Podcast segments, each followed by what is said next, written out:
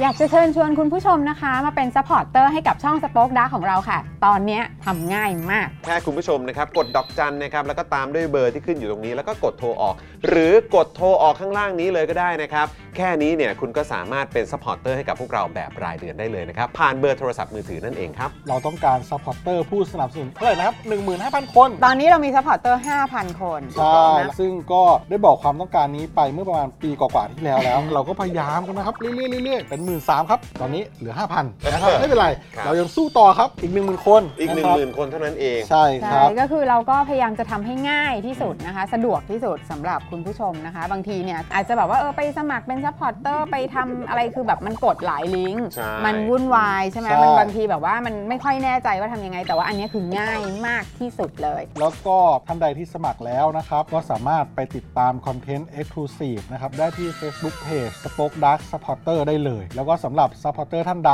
ที่เป็นผู้สนับสนุนอยู่แล้วทาง YouTube หรือ Facebook นะครับ ก็สามารถทักแชทเข้าไป บอกว่าเป็น Supporter อยู่แล้วอยากเข้ากลุ่มลับ Exclusive สำหรับผู้สนับสนุนเท่านั้นนะครับ รีบสมัคร แล้วก็รีบทักแชทกันไปได้เลยนะครับ มากันเยอะๆนะคะ อืม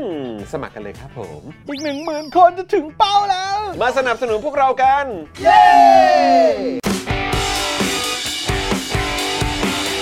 Daily t o p i c กกับจอห์นวินยู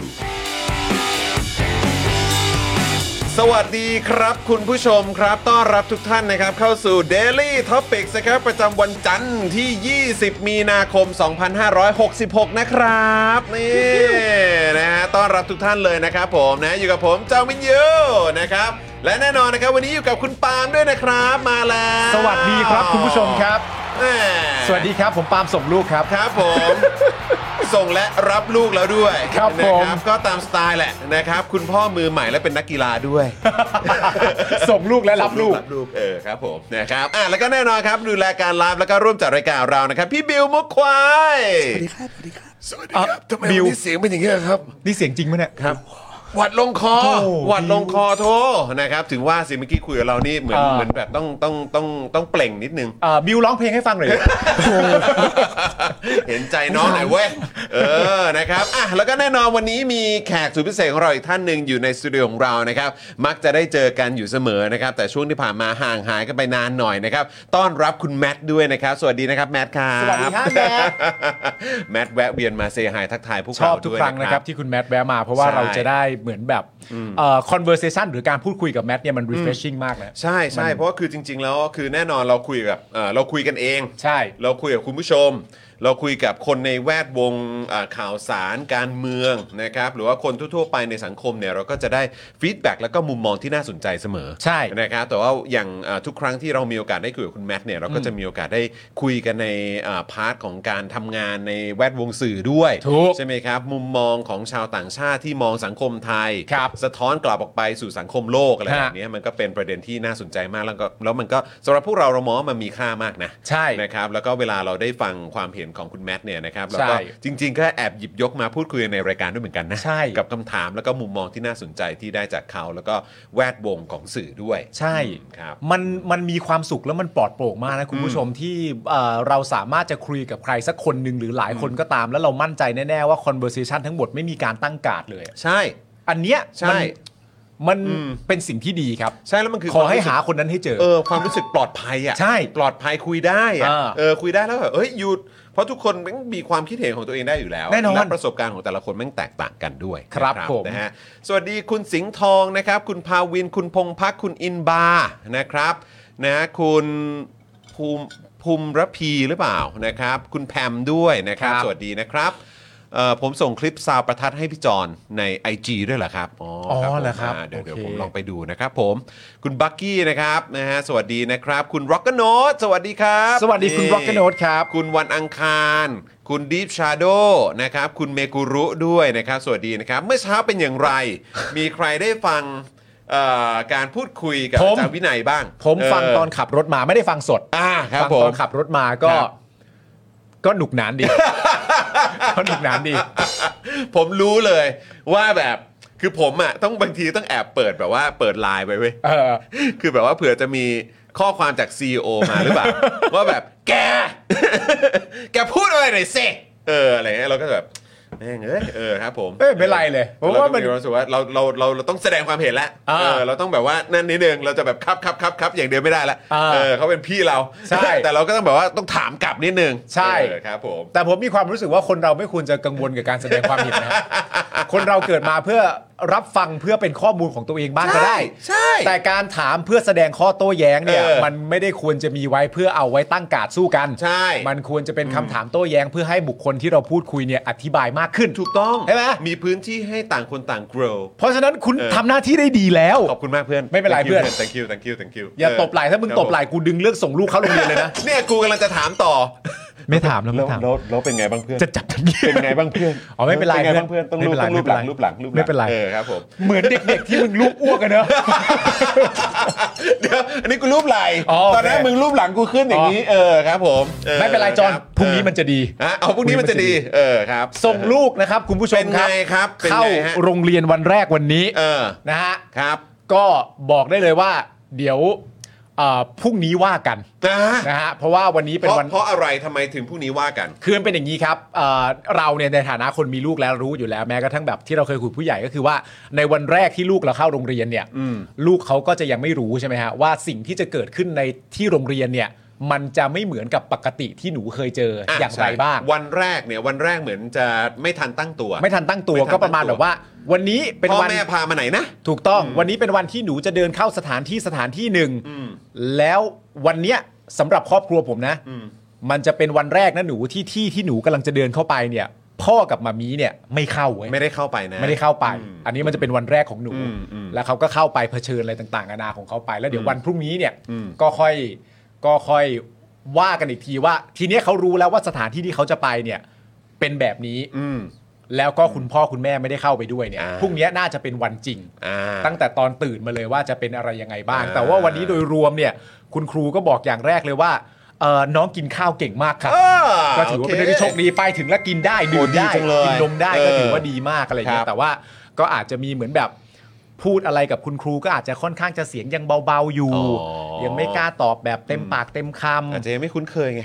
แล้วก็ทำทุกอย่างทำทุกอย่างที่ในกิจกรรมต้องทำ อืม แต่ก็อาจจะมีลักษณะเหมือนแบบ ยังไม่ค่อยกล้าที่จะทำ อ่าา เอออะไรอย่างเงี้ย ข้ใจ แต่ก็นั่นแหละฮะ ก็ยังเป็นที่ใหม่ไงพื้นที่ใหม่สำหรับเขา ใช่ เออครับ ทุกอย่างก็ต้องเรียนรู้กันไป ครับ สำหรับคุณหวานที่ถามเข้ามาว่าคุณไทนี่เป็นยังไงบ้างเนี่ย ฮะ ก็บอกง่ายๆเลยครับ ถ้า ครับ สมมติว่าเอ่อใครมีลูกแล้วนะครับ ผม อืม เหมือนผมกับคุณจรเนี่ยผมอธิบายให้คุณจรฟังคุณจรก็เข้าใจได้อย่างง่ายเลยก็คือว่า ช่วงเวลาที่ลูกไม่อยู่เนี่ยนะครับ ที่ไปโรงเรียนตั้งแต่8ปดโมงเช้าแล้วผมไปรับตอนเที่ยงเนี่ย ผมกับคุณไทนี่เนี่ยทำให้บ้านสะอาดมาก ขัดถูขัดถูเต็มที่ ห้องน้ำก็สะอาด เออครับ ฝุ่นหรือเส้นผมสักเส้น ครับ ในห้องก็ไม่มี คือคุณผู้ชมนึกภาพแบบอีคิวซังวิ่งเอาผ้าอยู่กับพื้นแล้วก็ไถไปฮะ ฮะ เออผมว่าก็คุณปาคงเป็นทรงนั้นนะฮะ ใช่ครับ เออนะฮะ คือทำทุกอย่าง ขมัก ที่ เขม้นมาก ที่ทำได้เพื่อจะได้แบบ ให้ให้เวลามันผ่านไปอะ ให้เวลามันผ่านไปแล้วแบบว่า รู้ตัวอีกทีก็แบบเฮ้ยจะเที่ยงแล้วเว้ยจะเที่ยงแล้วเว้ย เวลามันผ่านไปไวเหลือเกิน อ่า เออเออเออเออเออเข้าใจงั้นงั้นเดี๋ยวเดี๋ยวพรุ่งนี้เราก็ยังต้องเอ่อติดตาม อ่า แล้วก็ให้กำลังใจคุณปาล์มต่อนะครับ ครับ ณผู้ชมต้องอยู่กันที่นี่ อ่าน นะครับ มาส่งแรงใจให้กับบ้านเจนอักสอนกันด้วย ใช่ นะครับ เพราะคุณผู้ชมกำลังเขาเรียกว่า witness นะ อ่า เออเป็นส่วนหนึ่งนะครับของประวัติศาสตร์นะ ฮะ นะฮะที่บ้านนี้เนี่ยเขาจะพาเขาพาลูกไปแล้วด้วยวันแรกนี่คืออา สัปดาห์แรกของปาของการไปโรงเรียน ใช่ ของน้องเอรินะ คุณผู้ชมเป็นส่วนหนึ่งนะครับ เออ ของประสบการณ์นี้นะครับ คุณผู้ชมตอนที่ผมเพิ่งจะเริ่มต้นรู้จักกับคุณผู้ชมในรายการ Daily Topic อะลูกสาวผมยังอายุไม่ถึงขวบเลยมั้ง อ่าใช่ แล้วณตอนเนี้ยเด็กคนนั้นเข้าโรงเรียนแล้วเนี่ย คุณ ครับ ผู้ชมอยู่ในประวัติศาสตร์แห่งชีวิต ครับ ผมเลยนะฮะ นี่คุณป้า คุณลุงคุณน้าคุณอาเนี่ยนะครับ พี่ๆเนี่ยนะครับ อยู่ที่นี่ทั้งนั้น ใช่ เนี่ยในช่องคอมเมนต์ทั้งหลายเนี่ยนะ เออ นะครับเพระ มัน ฉะ น่าดีใจมากนะฮะ ต้องมาเป็นกำลังใจให้ ถูก เออ มันน่าดีใจมากนะฮะน้องเอลีลูกสาวผมมีญาติตั้งพันกว่าคนอ่ะ เออใช่ น่าดีใจนะ เป็นพันคนครับที่ดูไลฟ์อยู่นั่นเองนะครับ เออ นะฮะอ่ะคุณพงพักสวัสดีนะครับ คุณบีโฟโต้บอกว่าสวัสดีค่ะหนุ่มๆเมื่อเช้าดู แถลงข่าวซีเซียม137 แล้วหัวจะปวด เหมือนกัน เหมือนกันครับ เหมือนกันฮะ นะเดี๋ยวเดี๋ยวเดี๋ยววันนี้เราจะมาคุยประเด็นนี้ด้วยมาดูกันดีกว่าว่ามันงงขนาดไหนครับ อ่า ผมเชื่อว่าเพราะผมดูผมก็งงคุณผู้ชม อืม ผมดูแม้ว่าจะไม่ได้ดูครบทั้งหมด เพราะว่าพอดีเมื่อเช้าเนี่ยก็อยู่ในช่วงของการสัมภาษณ์อาจารย์วินัยในเอ็กซ์คลูซีฟไง อ่า ก็ไปดูย้อนหลังแต่ว่าพอดีก็ยังดูไม่ครบเพราะว่าก็มีงานอย่างอื่นที่เข้ามาด้วยนะครับก็ได้ดูเอ่อบางท่อนบางตอน โดยเฉพาะตอนช่วงท้ายเนี่ยก็ได้ดูนะครับนะแล้วก็เอ่อน้ำนิ่งเองนะครับก็เอ่อทำการสรุปมาให้นะครับน้ำนิ่งก็ยังบอกเลยว่าสรุปแล้วก็ยังงงเลยค่ะ ใช่ เออ นะครับ แต่ว่าก็สรุปตามคำพูดตามข้อมูลตามไลฟ์ทุกอย่างนะครับ อ่า เดี๋ยวจะสรุปมาให้ฟังแล้ว มาดูสิว่าพวกเราทั้งหมดเนี่ยนะครับ หลายพันคนที่อยู่กันในไลฟ์เนี่ย รวมถึงในสตูดิโอเนี่ย พวกเรา make sense จากมันยังไงได้บ้าง เดี๋ยวเราช่วยกัน มาช่วยกัน เดี๋ยวเราช่วยกัน มาช่วยกันนะครับคุณผู้ชมครับ ครับผม นะฮะเมื่อกี้คุณวิเชษฐ์บอกให้กำลังใจนะครับ อ่าน นะฮะคุณการดาบอกให้เรียกพี่นะคะ ได้เลยนะครับ คุณเจสบอกว่า ครับ ขอแค่เป็นพี่ก็พอนะครับ ป้าไม่เอา โอเค โอเคโอเคได้ได้ ก็ ได้ แล้วแต่ไง แล้ว ก็คือว่า แต่ อ่ะใครใครเราเราเราเป็นพี่ใช่ไหมเออเนี่ยดูดูวัยแล้วก็เป็นพี่ ใช่ คนไหนที่แบบว่าน่าจะอายุมากกว่าเอ่อพวกเราสองคน อ่า ก็เป็นคุณลุงคุณป้าก็ได้ มันต้องเป็นไปเลย ที่น่ารัก ใช่คเอรับอนะครับคุณน้าคุณอาก็ได้ ครับ นะผมนะฮะ คุณเดดแมนบอก ครับ แปะชื่อคุณน้าตัวใหญ่ๆครับ ได้ จะคไม่รับ เกินนี้จะไม่เกินนี้ ด้ครับได้ครับผม อ่า เมื่อสักครู่นี้เอ่ออันนี้เป็น 100 บาทนะครับซูเปอร์แชทจากคุณเดดแมนนั่นเองเอา ครับ ขอ ผม ซาวหน่อย ขอบคุณนะครับ แล้วเมื่อสักครู่นี้มีอีกใช่ไหมฮะ เมื่อสักครู่นี้อุ้ยเยอะมากเลยเหรอ เยอะเหรอ โอ้โหเดี๋ยวเดี๋ยวขอเลื่อนเลื่อนไปดูหน่อยได้ไหมฮะพี่บิว บิวเวลาพูดเยอะคุณชุมากอลี ย่าทำเสียงแหบได้ไหม เยอะมากไงแค่นี้ อันนี้มันไม่เหมือนแห่อันนี้ มันไม่ ไม่เหมือน เหมือน คนหมดแรงอ่ะ เออ เหมือนเพิ่งไปทำอะไรมานะครับ อย่างเช่น ฮะยกของ อ๋อ เออครับผม เออยังง่ายเลยเนอะยกของ ยก ของยกของ เออ ครับผมอุ้มนะฮะ อุ้ม เออนะอุ้ม อุ้มของ อุ้มของขึ้น อุ้มของ บ้านขึ้นอะไรก็ว่ากันไป ใช่ เอ ใช่ อ ใช่ นะครับ มึงไม่ช่วยกูเลยเออนะครับคุณชุลีนะครับแหมก็ส่งมาอันนี้คืออะไรฮะเป็นเป็นเอ่อเดนมาร์กป่ะเดนมาร์กใช่ไหมใช่ไหม N N O K เนี่ยใช่ไหมถ้าเกิดจำไม่ผิดนะ คุณคุณชุลีนี่เดนมาร์กใช่ไหมฮะหรือว่านอร์เวย์นะผมจำไม่ได้ แต่จำได้ว่าสแกนดิเนเวียนอะ N N O K เอ็นโอเคเนี่ยนกไง มันอะไรนะผมจำไม่ได้เดี๋ยวก่อนผมขออภัยไอ้ตัวมันคืออะไรอ่ะ เออ เออ เดี๋ยวต้องให้เดี๋ยวให้คุณจุลีเฉลยมาเอ ใช่ อนะครับนะฮะบีบมือให้กำลังใจคุณพ่อค่ะ ขอบคุณ เ ครับ ขอบคุณนะครับ ขอบคุณครับ ครับนะฮะคุณพลอยรุ้งบอกว่ามึงจะมาบอก อะไรนะ มายัดเยียดให้พวกกูอยู่กับพวกฝุ่นสารเคมีทุกอย่างไม่ได้นะโว้ ย โอ้โหครับผม ไม่ได้ โอเคโอ จริ เค งๆอะ โอเคนอร์เว Norway ย์เห็นไหมผมจำได้ว่านอร์เวย์เออ ครับ นะครับ ผม เออมีอีกใช่ไหมฮะ นี่คุณอัดนะฮะ คุณอัด สี่หนึ่งเมื่อคืนอีก 10 นัดเราหวังได้หรือยังครับอ๋อเราเราเราต้องเอาชัวร์ครับ โอ้ย เราต้องเอาชัวร์ครับเออ โอ้ย นะครับทุกแมตชเราเรามองแค่แมตชต่อแมตช ครับผม ผมขออัญเชิญคำพูดของเอ่อมิเคลอาร์เตต้ามา เขาว่าไว้ว่าอย่างไร ดูกันเป็นแมชต่อแมชครับ เออ นะครับผมนะฮะ ในใจ ทุกแม มัน ชสำคัญ ในใจมันก็คิดแล้ว ฉลองที่ไหนดี วะ ในใจมันก็คิด ครับผม ส่วนคุณชุลีตอบมาแล้วครับ ว่า แล้วน้ำเสียงผมว่าน่าจะเป็นโทนแบบหลายรอบแล้วนะ อ่า หลายรอบแล้วนะ คือน อร์วีเจียนโครนค่ะ Norwegian ออ Crown ห้ามลืมนะเนี่ย เออครับผม เออ ค ครับ ง ผม เป็นกูแหละที่ผิดนะ ช่วยกันไง นอร์นอร์วีเจียน เออ นอร์วีเจียนโครน Norwegian ครับ NO คือนอร์วีเจียน อ่า ใช่ไหม K คือโครน โครนนี่สะกดไง ฮะ K ฮะ ก็ต้องมี R ไหม ON ไหม K R O N ทำให้กูต้องเช็คเลยเนี่ย กูก็พูดภาษานอร์วีเจียนไม่ได้ด้วย นอร์วีเจียนโครนใช่แหละ ใช่แหละ K R O N E แหละ น่าใช่ มั่นใจนี่มั่นใจแล้วมั่นใจแล้ว R O N E ถูก อ่ะโอเค ถูกต้องถูกต้อง อ้าว มีอีกไหมฮะอ่ะคุณเบบี้เวกัส LA นะครับ มาเป็น ครับ เมมเบอร์ใหม่กับเราด้วย เอาขอซาวหน่อย ขอบ ผม พระคุณ ขอบพ นะครับ ระคุณนะครับ ขอบคุณนะครับ ฮะ นะฮะอ่ะมีมีอีกไหมมีอีกไหม เจอกันนะครับแมสสวัสดีครับ สวัสดีครับแมท สวัสดี ครับ ครับ ride safely นะครับเพราะว่าไมค์เอ่อแมทนี่เขาชอบชอบซิ่งนะฮะ ใช่ ชอบซิ่งนะครับผม ครับผม นะฮะ ยังถูกกฎหมาย อย่าง นะ ถูกกฎหมายนะครับนะสวมหมวกกันน็อกด้วย ครับ นะครับอ่ะคุณกั๊กนะครับก็ซูเปอร์ชันมา 40 บาทด้วยนะครับ ขอบคุณครับ ขออนุญาตฝากแอคทวิตขายของใช่ไหมครับอ่า ครับ ไหนไหนไหนขอดูหน่อยสิเออเนี่ยเนี่ยเลยเลยเลยละอ่านี่เอ่อกักยามาสโตร์ครับผม อ๋ออ่ านะครับก็ไปตามกันได้ใน Twitter ใช่ไหมครับ ใช่แล้ว อ่าโอเคเลยนะครับ สวัสดีคุณ Midnight Wolf ด้วยนะครับนะฮะแล้วก็คุณวุฒิวัฒน์นะครับ คุณโซเซนด้วย คุณมิมินินิด้วยนะครับ ครับ นะฮะสวัสดีทุกท่านเลยนะครับผมนะฮะอ่ะก็ซูเปอร์แชทกันเข้ามาได้นะครับ คุณผู้ชมครับนะฮะคุณสไนเปอร์นะครับบอกว่าดีใจที่ทันไลฟ์นะครับคุณสแกรี่สวัสดีครับ คุณปัญญาสวัสดีครับ ครับ คุณทันพิชชานะครับก็มาเป็นเมมเบอร์กับเรานะครับอันนี้ต่ออายุหรือเปล่าเนี่ย VIP 24 บวกแล้ว ขอบคุณนะครับ ขอบคุณมากๆเลยครับ นะฮะคุณสราวุธบอกว่าขอข่าวไดโนตู่ยุบสภาด้วยครับ ครับ อ่าครับผมสรุปออกมาหรือยังอะ อะไรออ ราชกิจจาออกมายัง ออก เอ แล้ว ก ดิ สารยังเป็นทางการมาแล้ว อ ใช่ อไหกม แล้วสิออกแล้ว พอดี ออกแล้ว เมื่อกี้คุยคุยคุยงานกันอยู่ไง ออกแล้วออกแล้ ก็ ว เลยยังไม่เห็นแบบอย่างเป็นทางการ ครับ เออนะครับอ่ะโอเคครับคุณผู้ชมครับนะฮะก็ถึงเวลาแล้วนะครับ เดี๋ยวเรามาเข้าข่าวกันดีกว่าเดี๋ยวเดี๋ยวข่าวเนี่ยนะครับ เดี๋ยวบอกหัวข้อก่อนดีกว่าว่าก็จะมีประเด็นซีเซียม 137 ที่หายไปนะค ค รั รั บบ แต่คอนเฟิร์มไม่ได้ว่าถูกถลุงหรือไม่นะครับอันนี้ อ่า เป็นข่าวที่ออกมาช่วงเช้าอะเนาะ ใช่ แล้วก็มีการประกาศยุบสภาแล้วมาแล้วนะครับนะฮะแล้วก็อีกเรื่องเนี่ยก็จะเป็น CEO Grab ประเทศไทยโพสต์ เจอเจ้าของร้านอาหารและแอปส่งอาหารเป็นของจีนล้วนกินรวบในไทยนะครับ ครับ อืมนะฮะแล้วก็แน่นอนเราก็จะมาอัปเดตประเด็นของนักกิจกรรมที่ถูกดำเนินคดีกันด้วยนะครับ ถูกต้องแล้ว นะฮะอ่ะโอเคครับคุณผู้ชมครับก่อนที่เราจะเข้าข่าวกันนะครับ ก็ฝากคุณผู้ชมนะครับมาเป็นท่อนำเลี้ยงให้กับพวกเราด้วยนะครับ ผ่านทาง Spoke Dark นะครับนะฮะอ่าหรือว่าจะมาเป็นท่อนำเลี้ยงให้กับพวกเรา Spoke Dark เจาะข่าวตื้น Daily Topics นะครับแล้วก็รายการในเครือของเราได้นะครับ ผ่านทางเครือข่ายโทรศัพท์มือถือนะครับผูกกับค่าโทรศัพท์รายเดือนไปเลย ใช่ นะครับเดือนละ 149 บาท ตกวันละ 5 บาทเท่านั้นเองนะครับ ครับ นะฮะ ผม ด้วยการ การกดดอกจัน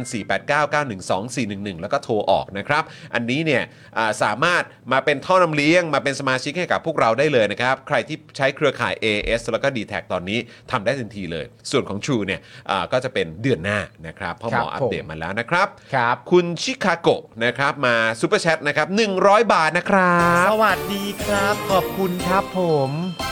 อยากทำวิจัยว่าหลังปี 62 มีคนตั้งชื่อลูกประยุทธ์กี่คนอ่าตั้งตั้งชื่อลูกว่า ว่า ประยุทธ์ ประยุทธ์ ใช่ไหม กี่ ฮะ คน กี่คนใช่ไหมครับเอออันนี้ก็น่าสนใจนะ น่าสนใจ เออ นะฮะ จริง ๆ ไม่นับตั้งแต่ปีสัก 58 เลยละครับเออนะฮ ะเอ่อคุณ SIB หรือคุณนาเองนะครับนะฮะก็ซูเปอร์แชทมา 100 บาทด้วยนะครั ขอบ บคุณครับ Amazing Cesium and Where Did It Go Part 1 นะฮะ โอ้โหแฮร์รี่มาเลย ออคุณ Midnight Wolf บอกมานะครับ ครับ นะฮะ คุณ The Zero สวัสดีนะครับ คุณจักรพันธ์ด้วยนะครับ ครับ อ่ะโอเค คุณผู้ชมครับแล้วก็ฝากด้วยนะครับ ที่เห็นขึ้นกันอยู่ตรงนี้เนี่ยนะครับ มีซูเปอร์แชทมา 100 บาทนะครับ หรือว่าจะกี่บาทยังไงก็ตามเนี่ยนะครับนะส่งมาจากต่างประเทศก็ได้นะ อย่างเมื่อสักครู่นี้คุณชุลีเนี่ยก็ส่งมาให้ด้วยนะครับ ก็สามารถมาเป็นเมมเบอร์แล้วก็ส่งซูเปอร์แชทมาให้พวกเราได้นะครับ ผ่านทาง YouTube Membership นั่นเอง กดปุ่มจอยข้างปุ่ม subscribe ได้เลยนะครับ อันนี้ก็มีหลากหลายแพ็กเกจให้เลือกนะครับสำหรับใครที่อยากจะสนับสนุนพวกเราแบบรายเดือนผ่านทาง YouTube นะครับส่วนทาง Facebook นะครับก็เป็นอีกหนึ่งช่องทางที่สนับสนุนพวกเราแบบรายเดือนได้อ่าก็คือผ่านทาง Facebook Supporter นั่นเองนะครับใครสะดวกหรือว่าใครชอบดูรายการเราผ่านทาง Facebook นะครับก็สามารถสมัครได้เลยนะครับ ครับ นะฮะ แล้วก็ฝากคุณผู้ชมด้วยว่าใครเป็นเมมเบอร์เป็นซัพพอร์เตอร์ใครสนับสนุนพวกเราแบบรายเดือนผ่านทางเบอร์โทรศัพท์มือถือเนี่ยนะครับนะก็อย่าลืมมาแสดงตัวกันด้วยที่กรุ๊ปนะครับ Facebook เอ่อเขาเรียกว่า Spoke Dark Supporter ครับ เออนะครับก็จะมีพวกคลิปนะครับแล้วก็เนื้อหาสุด Exclusive นะครับให้สามารถติดตามกันได้ด้วย ครับ นะ ผม สำหรับใครที่เป็นเมมเบอร์ของพวกเราแบบรายเดือนนะครับ ครับ นะฮะอ่ะเอ่อคุณกั๊กบอกว่าถ้า 14 จริงเนี่ยหนักสุดตามที่พี่เป๋าบอกเลยครับ อ่าน นะฮะเดี๋ยวประเด็นนี้เดี๋ยวเราก็จะมีการพูดคุยกันด้วยนะครับ ว่าดูทรงแล้วเนี่ยนะครับเราจะได้เลือกตั้งกัน ใช่ นะในช่วงสุดสัปดาห์ไหน ใช่ นะครับข้อดีข้อเสียของแต่ละสัปดาห์เป็นอย่างไร อืม เดี๋ยวก็มาติดตามกันนะครับ ครับผม นะฮะอ่ะแต่ว่าตอนนี้เราขอบคุณผู้สนับสนุนใจดีของเรากันก่อนดีกว่านะครับ ได้ผมเริ่มเลย เริ่มเลยครับ นะครับ ผม ผมเอ่อเริ่มกันที่ตั้งฮกกีนะครับผมตั้งฮกกีบะหมี่กวางตุ้งครับ อาหารที่นี่นะฮะอุดมไปด้วยดราม่าแสนอร่อยสำหรับชาวเน็ตในทุกๆวันครับ ไปสั่งกันได้เลยนะครับ ที่ Facebook ตั้งฮกกีครับ ถูกต้องครับผมนะครับแล้วก็ขาดไม่ได้เลยนะครับกับอีกหนึ่งผู้สนับสนุนใจดีของเรานะครับอันนี้มาเป็นสายแบบว่าโอ้โหย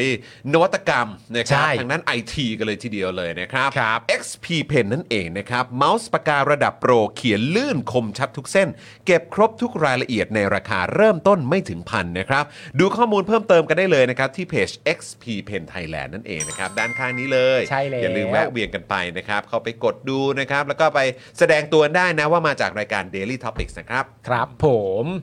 ต่อกันที่จินตรักษณ์คลินิกครับคุณผู้ชมครับ จมูกพังเบี้ยวทะลุระเบิดมาจากไหนนะครับ มาให้หมอเชษฐ์แก้ให้ได้หมดทุกรูปแบบเลยครับ เขานะครับคือคนที่โรงพยาบาลทั่วไทยโยนงานยากมาให้เสมอ อันนี้รู้กันเฉพาะคนในวงการนะครับ เทพจริงเรื่องงานซ่อมจมูกพังครับ ต้องหมอเชษฐ์จินตรักษณ์คลินิกครับ เข้าไปดูใน Facebook กันได้เลยนะครับ กับ Facebook ที่ขึ้นอยู่ทางด้านข้างนี้แล้วนะฮะจินตรักษณ์คลินิกครับ ครับผมนะครับขอบคุณหมอเชษฐ์ด้วยนะครับ ขอบคุณหมอเชษฐ์ครับ อืมนะครับอ่ะแล้วก็ต่อกันเลยดีกว่าครับสำหรับใครที่โอ้โหท้องกำลังร้องตอนนี้นะครับรับรองถ้าเกิดสั่งแล้วเนี่ยนะครับโอ้โหโดนใจไปอีกหลายวันครับนะฮะแล้วก็อิ่มอร่อยกันทั้งบ้านแน่นอนนะครับกับรสละไมนั่นเองนะครับ ใครว่าชีวิตที่เร่งรีบจะหาของอร่อยทานยากนี่เลยสป็อกดาร์กนะเดลิทอปิกจัดให้แล้วนี่เลย เลยครับแกงฮังเลจากรสละไหมนั่นเองนะครับผู้สนับสนุนใจดีของเรา ครับ สูตรลับเฉพาะนะครับที่ส่งต่อกันมาจากรุ่นสู่รุ่นนะครับเครื่องแน่นเนื้อนุ่มละลายในปากพร้อมกลิ่นหอมของเครื่องแกง แทรกด้วยกลิ่นกระเทียมหอมๆแบบชาวเหนือแท้ๆเลยนะครับ เป็นรสชาติที่มีมิติแบบหาที่ไหนไม่ได้จริงๆ เพียงแค่เวฟเนี่ยเอ่อแค่เพียงแค่เวฟไม่กี่นาทีนะครับก็พร้อมเอนจอยกันได้ทั้งครอบครัวเลยนะครับใครสนใจเนี่ยนี่ครับสแกน QR code ตรงนี้ไปก็ได้นะ ครับ หรือว่าแอดไลน์ไปแอดรถละใหม่นะครับ เป็นภาษาอังกฤษแบบนี้เลยนะครับ ฮะ หรือโทรไปก็ได้ครับที่เบอร์ 0955454266 ครับนะ ครับ โทรไปจองโทรไปสั่งได้เลยนะครับ ราคาถุงละ 250 บาทเท่านั้นนะครับ แล้วปริมาณเนี่ยไม่น้อยนะคุณผู้ชม อาจจะบอกว่าหุ้ย250 บาทนี่คือยังไงปริมาณเท่าไหร่ 500 กรัมครับ ครับ เน้น แน่นเน้นเน้นๆอิ่มกันทั้งบ้านแน่นอนนะครับ แล้วก็ตอนนี้มีโปรโมชั่นด้วยนะครับ ซื้อ 1-3 ถุงลดค่าส่ง 50%ถ้าเกิดซื้อ 4 ถุงขึ้นไปส่งฟรีไปเลยครับ ครับผม อร่อย อร่อยไปโดนกันได้นะครับคุณผู้ชมครับ ครับ แล้วเราต่อกันที่ flowers and scarps นะครับผม flowers and scarp นะครับร้านดอกไม้ใจกลางทองหล่อครับ กับเทคนิคการจัดสุดพิเศษแบบเฉพาะตัวเลยครับทำให้ช่อดอกไม้นี่นะฮะสวยประดุจงานศิลปะเลยทีเดียว ใครนะครับที่กำลังมองหาของขวัญสำหรับคนสำคัญอยู่ฮะติดต่อไปได้เลยครับที่ flowers and scarp นะครับที่เบอร์ 0909619009 ครับหรือทั้งไลน์ก็ได้ครับก็คือ @btl.flower ครับ หรือจะเข้าไปดูแบบดอกไม้ที่ถูกใจก่อนก็ได้นะครับ เข้าไปได้เลยที่ Facebook flowers and scarps ครับ ครับผมนะครับแล้วก็ฝากคุณผู้ชมด้วยนะครับ ใครที่ทำคอนเทนต์ในโลกออนไลน์นะครับหรือว่าทำธุรกิจบนโซเชียลมีเดียแพลตฟอร์มต่างๆนะครับแล้วก็ตอนนี้เจอปัญหาว่ายิงแอดมันแพงเหลือเกินนะครับ มาลงคอร์สเรียนกับพ่อหมอดีกว่านะครับกับคอร์สวิธีลดค่าโฆษณาและขยายฐานลูกค้า ด้วยการเพิ่มออร์แกนิกรีชครับนะฮะก็คือ ครับ แทนที่คุณจะต้องไปเสียเงินยิงแอดแพงๆเนี่ยมาเรียนรู้ทริควิธีเทคนิคต่างๆนะครับที่คุณสามารถเข้าถึงกลุ่ม Target Group ของคุณแบบออร์แกนิกกันดีกว่า ครับ นะครับเรียนก็ไวนะครับแล้วก็ง่ายด้วยเรียนแค่ 30 นาทีเท่านั้นผ่านคลิปด้วย ครับ นะครับเพราะหมอไม่ได้มาแบบโอ้ยเอาคุณนี่ต้องอย่างนู้นอย่างนี้ไม่ต้องเลย ไม่ต้องไม่ เรีย ต้ น อง ผ่านคลิปได้เลยเดี๋ยวพ่อหมออธิบายให้เข้าใจฟังแบบง่ายๆ พร้อมเอกสารนะครับสั้นๆด้วย 11 หน้าเอง ครับ ผ่าน ทาง PDF ไฟล์นั่นเองนะครับนะเพราะฉะนั้นเนี่ยรับรองว่าคุ้มค่าแน่นอน เพราะราคาเพียง 2,999 บาทเท่านั้นนะครับ และยังสามารถเอาไปใช้ได้กับโซเชียลมีเดียทุกแพลตฟอร์มด้วยคุ้มแค่ไหนล่ะ โดนใจสุดๆ มีคนเอาไปใช้แล้ว เรียนกันทั้งบริษัทเลยนะครับ ครั นะ บ ถือว่าคุ้มค่าสุดๆนะครับ ก็ติดต่อพ่อหมอไปได้นะครับ ที่ inbox คอร์สแก้ปัญหานะครับนะ inbox DM ไปหาพ่อหมอเลยนะครับเดี๋ยวส่งคอร์สให้นะครับหรือว่าจะโทรไปก็ได้ 0858275918 เดี๋ยวพ่อหมออธิบายรายละเอียดให้ฟังนะครับ โอเคนะครับผ ครั ม บผม นี่เมื่อสักครู่มีคุณป๊อปขี้เหงานะครับ ส่งเข้ามาว่า XP Pen ใช้ดีมาก ไอ้ยา ขอบคุ นี่ ณมาก คุณมิดไน h t w o l f ก็บอกว่าทีม XP Pen ครับ น่า อ่าครับผม ๆ นะครับ สุดยอดเลย ขอบคุณมากเลยนะครับผ ครั ม บ นะครับ คุณนิพานะครับ สวัสดีนะครับ คุณเกณฑ์นภาบอกว่าเดี๋ยวถ้าถูกรางวัลที่หนึ่งกลับไทยไปทำสวยค่ะ โอเค จะมาหา อ๋อ หมอเช่ละสิ จินตรักษณ์คลินิก มาเลยครับ นะครับ นะฮะมีอะไรให้ทำแน่นอนทำได้ทั้งคลินิกเขาบริการหมดเลย ถูกต้อง เนะครับอยากจะผิวสวยอยากจะอะไรโอ้ยมีครบทุกอย่างเลยครับ ครับ นะฮะ ผม เรียนเพื่อเพิ่มประสิทธิภาพการโพสต์และการยิงแอดคุณ ใช่ เอสคริสบอก แล้ มาว ถูกต้องครับนะฮะ ครับ คุ้มค่าแน่นอน คุณจูนใหม่บอกบอกว่าดีใจกดหนึ่งไอ้ตู่ยุบสภาครับอ่าใครดีใจฮะกดหนึ่งฮะ หรือจะรอฟังข่าวสองก่อนก็ได้ นะ แล้วเดี๋ยวค่อยเลือกกันเน้นๆว่า เอ๊ะมัน ยังไง ไอเออคือไอตู่บอกยุบสภาเนี่ยมันก็มันก็เป็นการบอกว่าเออจะเข้าสู่การเลือกตั้ง ครับ แต่ว่าเดี๋ยวฟังก่อนก็ได้ นี่แล้วก็เมื่อ 2 ชั่วโมงที่แล้วคุณมุกนะครับนะฮะก็ทวีตนะครับ บอกว่ายุบสภาแล้วจ้า อ่า ภายใน 25 มีนาคมนี้ต้องประกาศวันเลือกตั้ง และต้องจัดการเลือกตั้งก่อน 19 พฤษภาค่ะ ครับ กรอบการเลือกตั้งจึงน่าจะเป็นวันที่ 7 หรือ 14 พฤษภา อืม โอ้ก็น่าสนใจ ใช่ คือถ้าเกิดว่าเป็นแค่ 2 วันนี้นะ อืม นะครับ ถ้าเป็นแค่ 2 วันนี้และจากที่เราคุยกับคุณเป๋าเนี่ย อืม โอ้โหยคือถ้าจากเท่าที่เราคุยกันเดี๋ยวเดี๋ยว ใช่ รายละเอียดเราต้องดูอีกทีนะครับ อ่า แต่ว่าคือถ้าจากที่เราคุยกันเนี่ย เราก็อยากให้เป็นวันที่ 7 เจ็ดเป็นเป็นเริ่ม เป็น ต้นสอบ แล้วแล้วมันหยุดยาวด้วยไง ใช่ ใช่ไหมหยุดยาวก็คือแบบว่าคนก็เดินทางกลับบ้าน ใช่ และภูมิลำเนาพอดี ถูก ใช่ไหมครับ แต่ถ้าเป็นเจ็ดเลือกตั้งล่วงหน้าก็ต้อง 30 เมษา ใช่ แล้วก็ อ่า มีอาจจะมีเวลาในการไปลงทะเบียนก็น้อย ใช่ ใช่ไหมครับ ส่วน 14 เนี่ย มันก็คือเป็นสัปดาห์หลังจากเอ่อหลังจากหยุดยาว และยังมีสอบอยู่ด้วย แล้วก็มีสอบด้วย อืม เออนะครับ ก็ต้องมาดูกัน อ่า นะครับว่าจะจัดกันวันไหนเนาะ ครับ นะครับ แต่ถ้ามีความต้องการจะให้มันแบบโปร่งใส อืม ประชาชนได้ใช้สิทธิ์อย่างเต็มที่อำนวยความสะดวกให้ประชาชนสามารถใช้สิทธิ์ได้ อืม ได้ดีเนี่ยมัน ครับ ก็ควรจะต้องเป็นวันที่ 7 นะ ใช่ ใช่ไหมครับ ครับ อืมแค่นั้นเลยฮะ แค่นั้น แค่นั้นเลยครับ คือถ้าเกิด 14 นี่คือกูตั้งธงไว้ก่อนเลยนะว่า ใช่ เฮ้ย นี่คือมึงอะไร อืม ครับผม แต่ตอนนี้ที่เขาหากันอยู่มากๆเลยแล้วก็ยังไม่ได้พูดก็คือประเด็นเหตุผลนะนะฮะ อืม เหตุผลของการยุบสภา ยังหายอีกเหรอ ไม่เขาขาหมายถึงว่าเขาเนี่ยวันนี้ดูทีวีมาทั้งวันสื่อแต่ละช่องทุกคนก็เหมือนไล่เรียงมา ในแง่ของเหตุผลและหลักการในการยุบสภา อืม ก็ไม่เห็นเข้าสักข้อ อ๋อ ในแง่ของว่าการยุบสภาในครั้งที่ผ่านๆมาแหละครับ ถ้าจะต้องมีการยุบสภา อ่า ปกติมันก็คือเป็นแง่ของแบบคอรมอกับอ่าอ่าหลักแบบอ่าแก๊งสอสอทำงานร่วมกันไม่ได้ เออเออ หรือมีปัญหาบนท้องถนน เออ หรืออะไรต่าง เอ ๆ อ นานานั่นนู่นนี่ เออเออเออ อ่านมาดูเสร็จเรียบร้อยก็ไม่ได้เข้าสักข้อก็เลย นั่นน่ะสิครับ ก็ นั่นน่ะสิครับ ก็ตามใจมันนะฮะ ครับผม ฮะ นะเฮ้ยแต่ก็อยากรู้เหมือนกันนะ ก็คือว่าในในกรณีที่จริง ๆ แล้วโดยปกติเขาจะเขาจะยุบสภากันนะในสื่อทั่วๆไปอ่ะเขาจะบอกเหตุผลก็เหมือนกันหมดใช่ไหมโดยส่วนใหญ่ปะ หมายถึงว่า แบบโดยเหตุผลของเอ่อโดยโดยส่วนใหญ่แล้วทุกสื่อก็จะรายงานเหมือนกันใช่ไหมว่าเหตุผลของการยุบสภาเนี่ย เออ มันเอ่อจากที่มันผ่านมามันมีอะไรบ้าง เออ ไม่ไม่ไม่อยากอยากให้สรุปแบบว่าโดยรวมมาอีกนิดนึงไง เออ เดี๋ยวจะมาถามคุณผู้ชมด้วย เออ ว่ามุมคุณผู้ช เข้าม ไหม คิดว่าเข้าไหม เออ เออน้ำนิ่งน้ำนิ่งเดี๋ยวช่วยเดี๋ยวช่วยดูมาหน่อยสิ เออ นะครับว่าเอ่อไอ้หลักโดยส่วนใหญ่อะที่ยุบกันน่ะ ที่ตัดสินใจ มันจะ ที่รัฐบาลหนึ่ ด้วยอะไรบ้างง รัฐบาล เออ ตัดสินใจยุบสภา เออเออฮะ ปกแล้วติเดี๋ยว มาจาก แล้วเดี๋ยว อะไร มาเทียบหน่อยสิว่ารัฐบาลของลุงตู่เนี่ย อ่า เออเขาแบบว่ามีอะไรเข้าบ้างไหม เออนะครับไหนๆก็ฟังกันมาแล้วใช่ไหม อ่า เออเพราะคือผมก็มีความรู้สึกว่าเราจะไปคาดหวังอะไรจากแม่งวะ เออ ว่าแม่งจะว่าแม่งจะเหมือนแบบรัฐบาลประชาธิปไตยทั่วไป ก็ถ้าเอา แต่ คำพี่ คือ ปิงปองก็คือโซวอตอ่ะ เออโซวอตนะ เออ แต่คือแบบอ้าวสักหน่อยแล้วกันเว้ย อ่า เพื่อความเอนเตอร์เทนเมนต์ เออ เหมือนเกมโชว์ อยากรู้ เดี๋ยวเรามาหากันนะครับคุณผู้ชม ว่ามีข้อไหนเข้าบ้างไหม เออ จากที่ผ่านมา จะได้ดูแบบประชาธิปไตยบ้างไหม เออ อครับผม มี นะ บ้างไหมมึงมีบ้างไหม เน อะนิดนึงนะ ขอหน่อยนะเอ่อน้องน้ำนิ่งนะเออ เออ นะช่วยช่วยช่วยสรุปมาส่งเข้ามาในกรุ๊ปนิดนึง ใช่ นะฮะจะได้ขำๆกันไป หรือน้ำนิ่งลองหาอย่างนี้เลยก็ได้แบบกฎ เออ กฎกติกาปกติอ่ะเออที่ โดยทั่วไป โดยทั่วไป โดยอะทั่วไปในในสังคมประชาธิปไตย ใช่ เขายุบกันยังไง คือ เขา ปก ยุบ ติ กันเพราะอะไร คือปกติโดยหลักมันก็มีข้อหนึ่งตรงๆ ก็คือคอรมอกับนิติบัญญัติทำงานไม่ได้ อ่าใช่ไหม ซึ่งนี่ก็ไม่ใช่ ใช่ ก็เห็นทำงานมาตลอด เออ จนตอนนี้ก็ดูเหมือนแม่งไม่ทำงานกันแล้วนะเพราะแม่งไม่เข้าสภากันแล้วอะ ใช่ก็ก็ตอนที่ไม่ทำงานกันแล้ว นั่นก็แปลว่าตอนนี้ก็คือสสก็หมดวาระไปแล้ว ใช่ไง สสหมดวาระไปแล้ว ก็จะเข้าไม่เข้านะก็เขาหมดวาระไป เอ แล้วไง อใช่ไงใช่ไหมฮะคุณนโมตสาบอกว่าอ๋อ ก็ยุบเพราะทุกอย่างพร้อมแล้วไง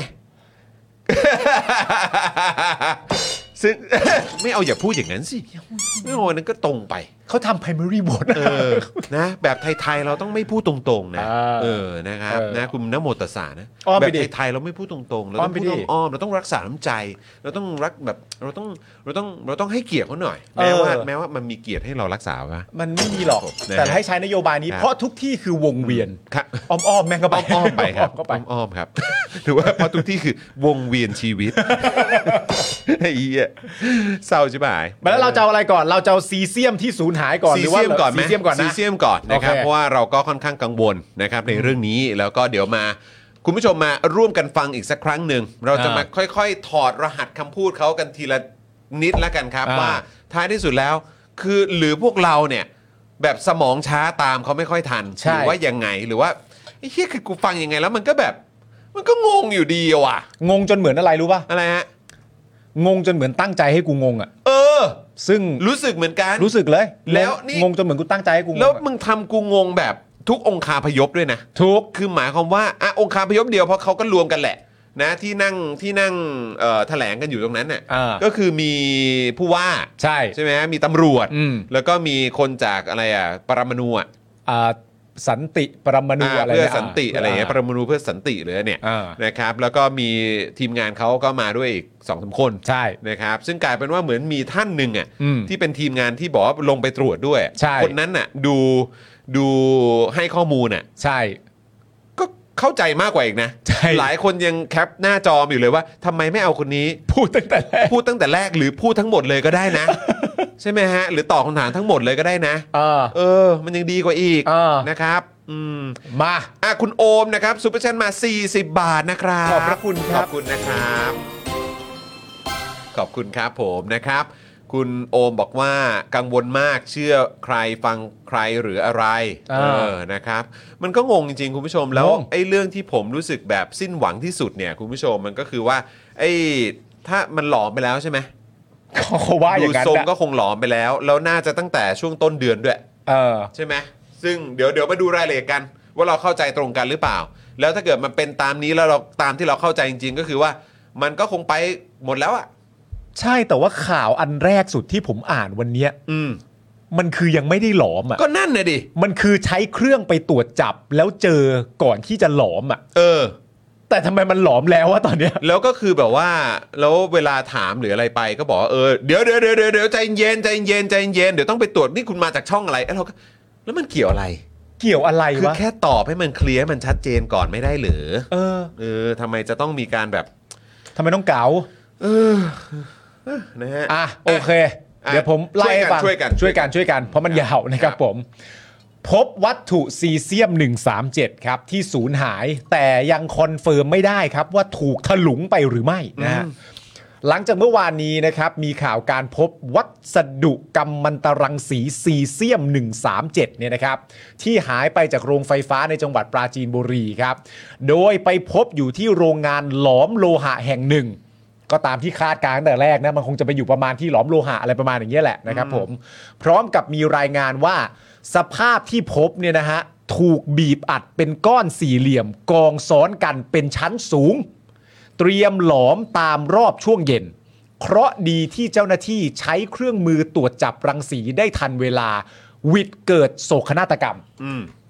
เริ่มแบบนี้ก่ เขา อน ว่ามาอย่างนี้นะ เขาว่ามาแบบนี้ก่อน เขาว่ามาอย่างนี้นะครับ อ่าน นะแล้วผมก็เชื่อว่าอันนี้ก็คือน่าจะเป็นข้อมูลเริ่มเริ่มต้นอันแรกที่อย่างคุณปาล์มอ่ะ ใช่ ได้ฟังไปได้ติดตาม อ่า ไปแล้วก็เข้าใจว่าอ๋อโอเค ใช่ ยังไม่หลอมเว้ย แต่แต่สำหรับผมอะ อืม ไอ้ยังไม่หลอมมันก็ไม่ได้ทำให้สบายใจนะ เพราะว่าตอนเริ่มต้นมันบอกแล้วว่าอันที่ว่าถูกบีบอัดไปแล้ว อั อะ ดไปแล้วก็ไม่รู้ว่ามีอะไรฟุ้งกระจายออกมาตอนถูกบีบอัดหรือเป แล้ว ล่า ตอนที่เราคุยกับคุณหมอเนี่ย อืม ความอันตรายมันอยู่ข้างในมากกว่าข้างนอกถูกไหม แน่นอนแน่นอน ข้างนอกมันน่ะทำหน้าที่ไว้ควบคุมอันตรายข้างใน ช่ใช่ไว้หุ้มไว้อะ และทีนี้พอถูกบีบอัดเป็นก้อนสี่เหลี่ยมแล้ว มัน เนี่ จะ ย เกิดความเสียหายหรือเปล่า ไม่เข้าใจความหมาย ก็นั่นน่ะสิ ว่าแปลว่าอะไร เออ แต่อย่างไร ครับ ก็ดี ผม มันบอกว่าเอ่อตามข่าวบอกตอนเช้าว่ายังไม่ถูกหลอมเอางี้ก่อน สิ นะฮะ นั่นน่ะสิ อย่างไรก็ดีครับ ช่วง 11 โมงเช้าที่ผ่านมาเนี่ยนะครับ หน่วยงานที่เกี่ยวข้องได้ถแถลงความคืบหน้ากรณีนี้ โดยเลขาธิการสำนักงานปรมาณูเพื่อสันตินะครับ กล่าวในการถแถลงบางช่วงว่า เราไม่มั่นใจว่าซีเซียม 137 ถูกหลอมหรือยัง จนถึงป่านนี้เรายังไม่รู้ว่าหายเพราะอะไรเลย แม้ว่าก่อนจะมีการแถลงข่าวนะครับ ทางอธิบดีกรมโรงงานอุตสาหกรรม ได้ให้สัมภาษณ์กับนักข่าวว่าซีเซียม 137 ถูกหลอมไปตั้งแต่ 2 มีนาคมแล้ว ในโรงงานที่ปราจีนครับ และถูกส่งต่อไปให้โรงงานรีไซเคิลที่ระยองแล้วก็ตามนะครับ เนี่ยแม้ว่าก่อนหน้าจะแม้ว่าก่อนจะมีการแถลงข่าวนี้ ทางอธิบดีกรมโรงงานอุตสาหกรรมได้ให้สัมภาษณ์กับนักข่าวว่าซีเซียม 137 ถูกหลอมไปตั้งแต่ 2 มีนาคมครับ ใช่ แต่ในวันนี้ในการถแถลงการเนี่ย ทางเลขาธิการสำนักงานปรมาณูเพื่อสันติบอกว่าไม่มั่นใจ อืม ไม่มั่นใจว่าซีเซียม 137 ถูกหลอมไปหรือยัง อืม เรายังไม่รู้ว่าหายเพราะอะไรเลย อืม แต่ก่อนหน้านี้อธิบดีกรมโรงงานอุตสาหกรรมบอกหลอมมาตั้งแต่ 2 มีนาแล้ว หลอมมาตั้งแต่ต้นเดือนนี้แล้ว อืม ว่างั้นเถอะนะฮะ ทั้งนี้นะครับ การแถลงข่าวช่วงเช้าเนี่ยนะครับ ฟังแล้วก็สับสนเป็นอย่างมากนะฮะ โดยสรุปครับการแถลงการได้นะครับว่าผู้ว่าปราจีนบุรีบอกว่า จากการนำเครื่องมาตรวจวัดโรงหลอมเหล็กแห่งหนึ่ง ได้พบสารปนเปื้อนซีเซียม 137 ในกระเป๋าบิ๊กแบ็คขนาดใหญ่ ซึ่งตอนนี้ยังคงต้องตรวจสอบว่าเอ่อตรวจสอบว่ามาจากวัสดุที่หายไปจากโรงไฟฟ้าหรือไม่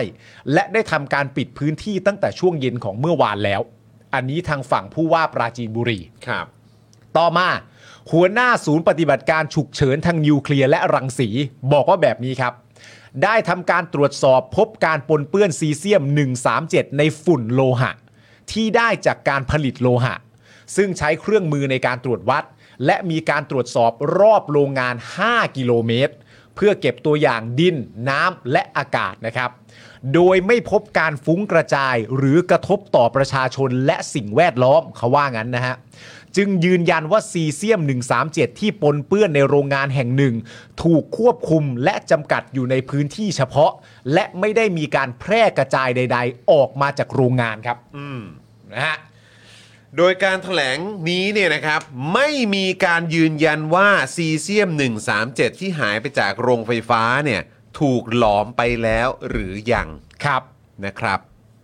ยังไม่มีการยืนยันนะครับว่าซีเซียม 137 ที่หายไปจากโรงไฟฟ้า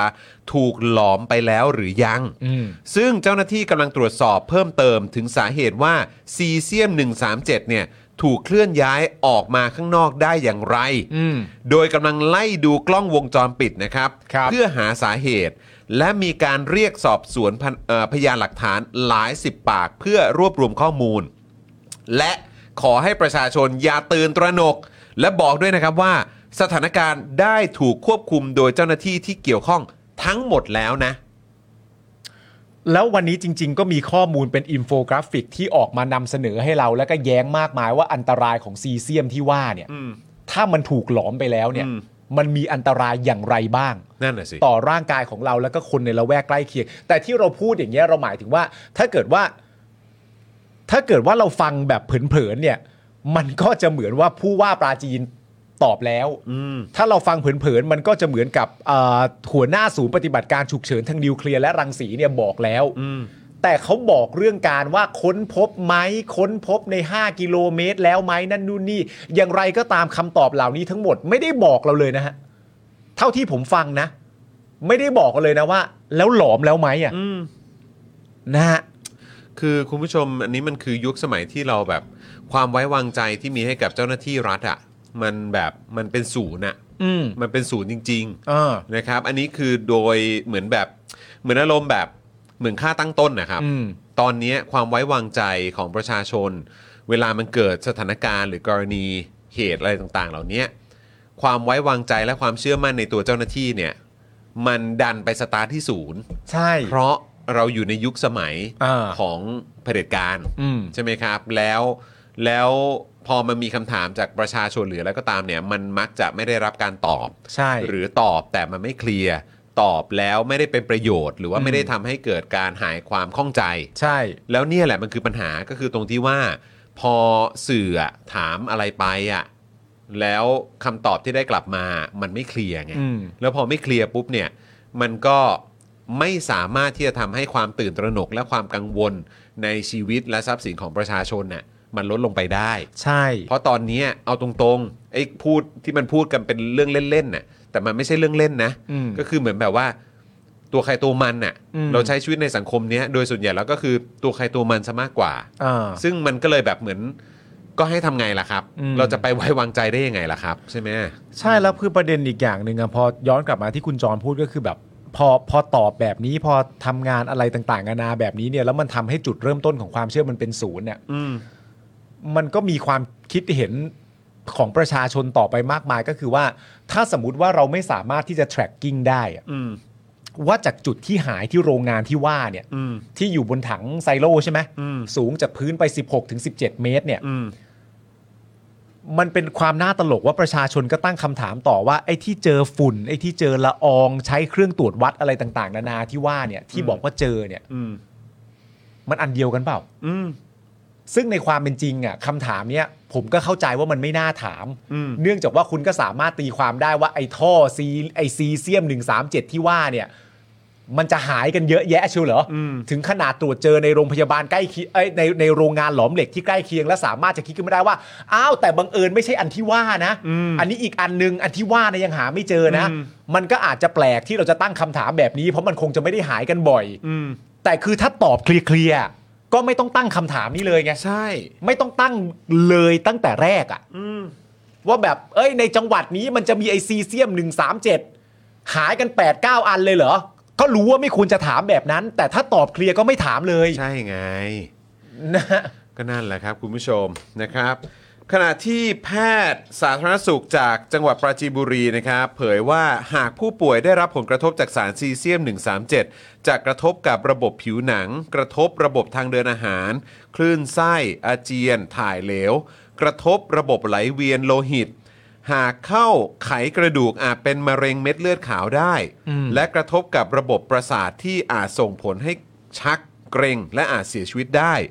พร้อมบอกนะครับว่าได้ตั้งศูนย์ปฏิบัติการด้านสุขภาพแล้ว เพื่อประเมินสถานการณ์ และจะดูแลสุขภาพประชาชนในพื้นที่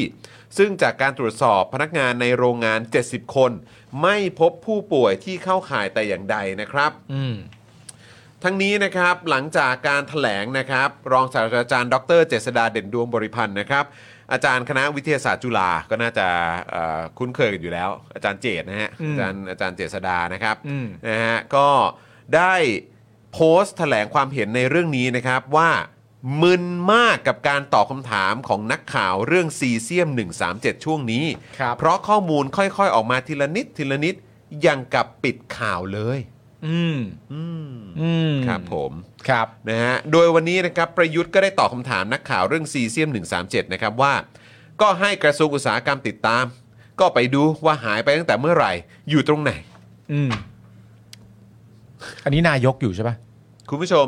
ก็น่าจะรู้นะครับว่าไม่ว่าจะมีเรื่องเฮี้ยอะไรเกิดขึ้นก็ตามนะครับ สมมุติว่ามี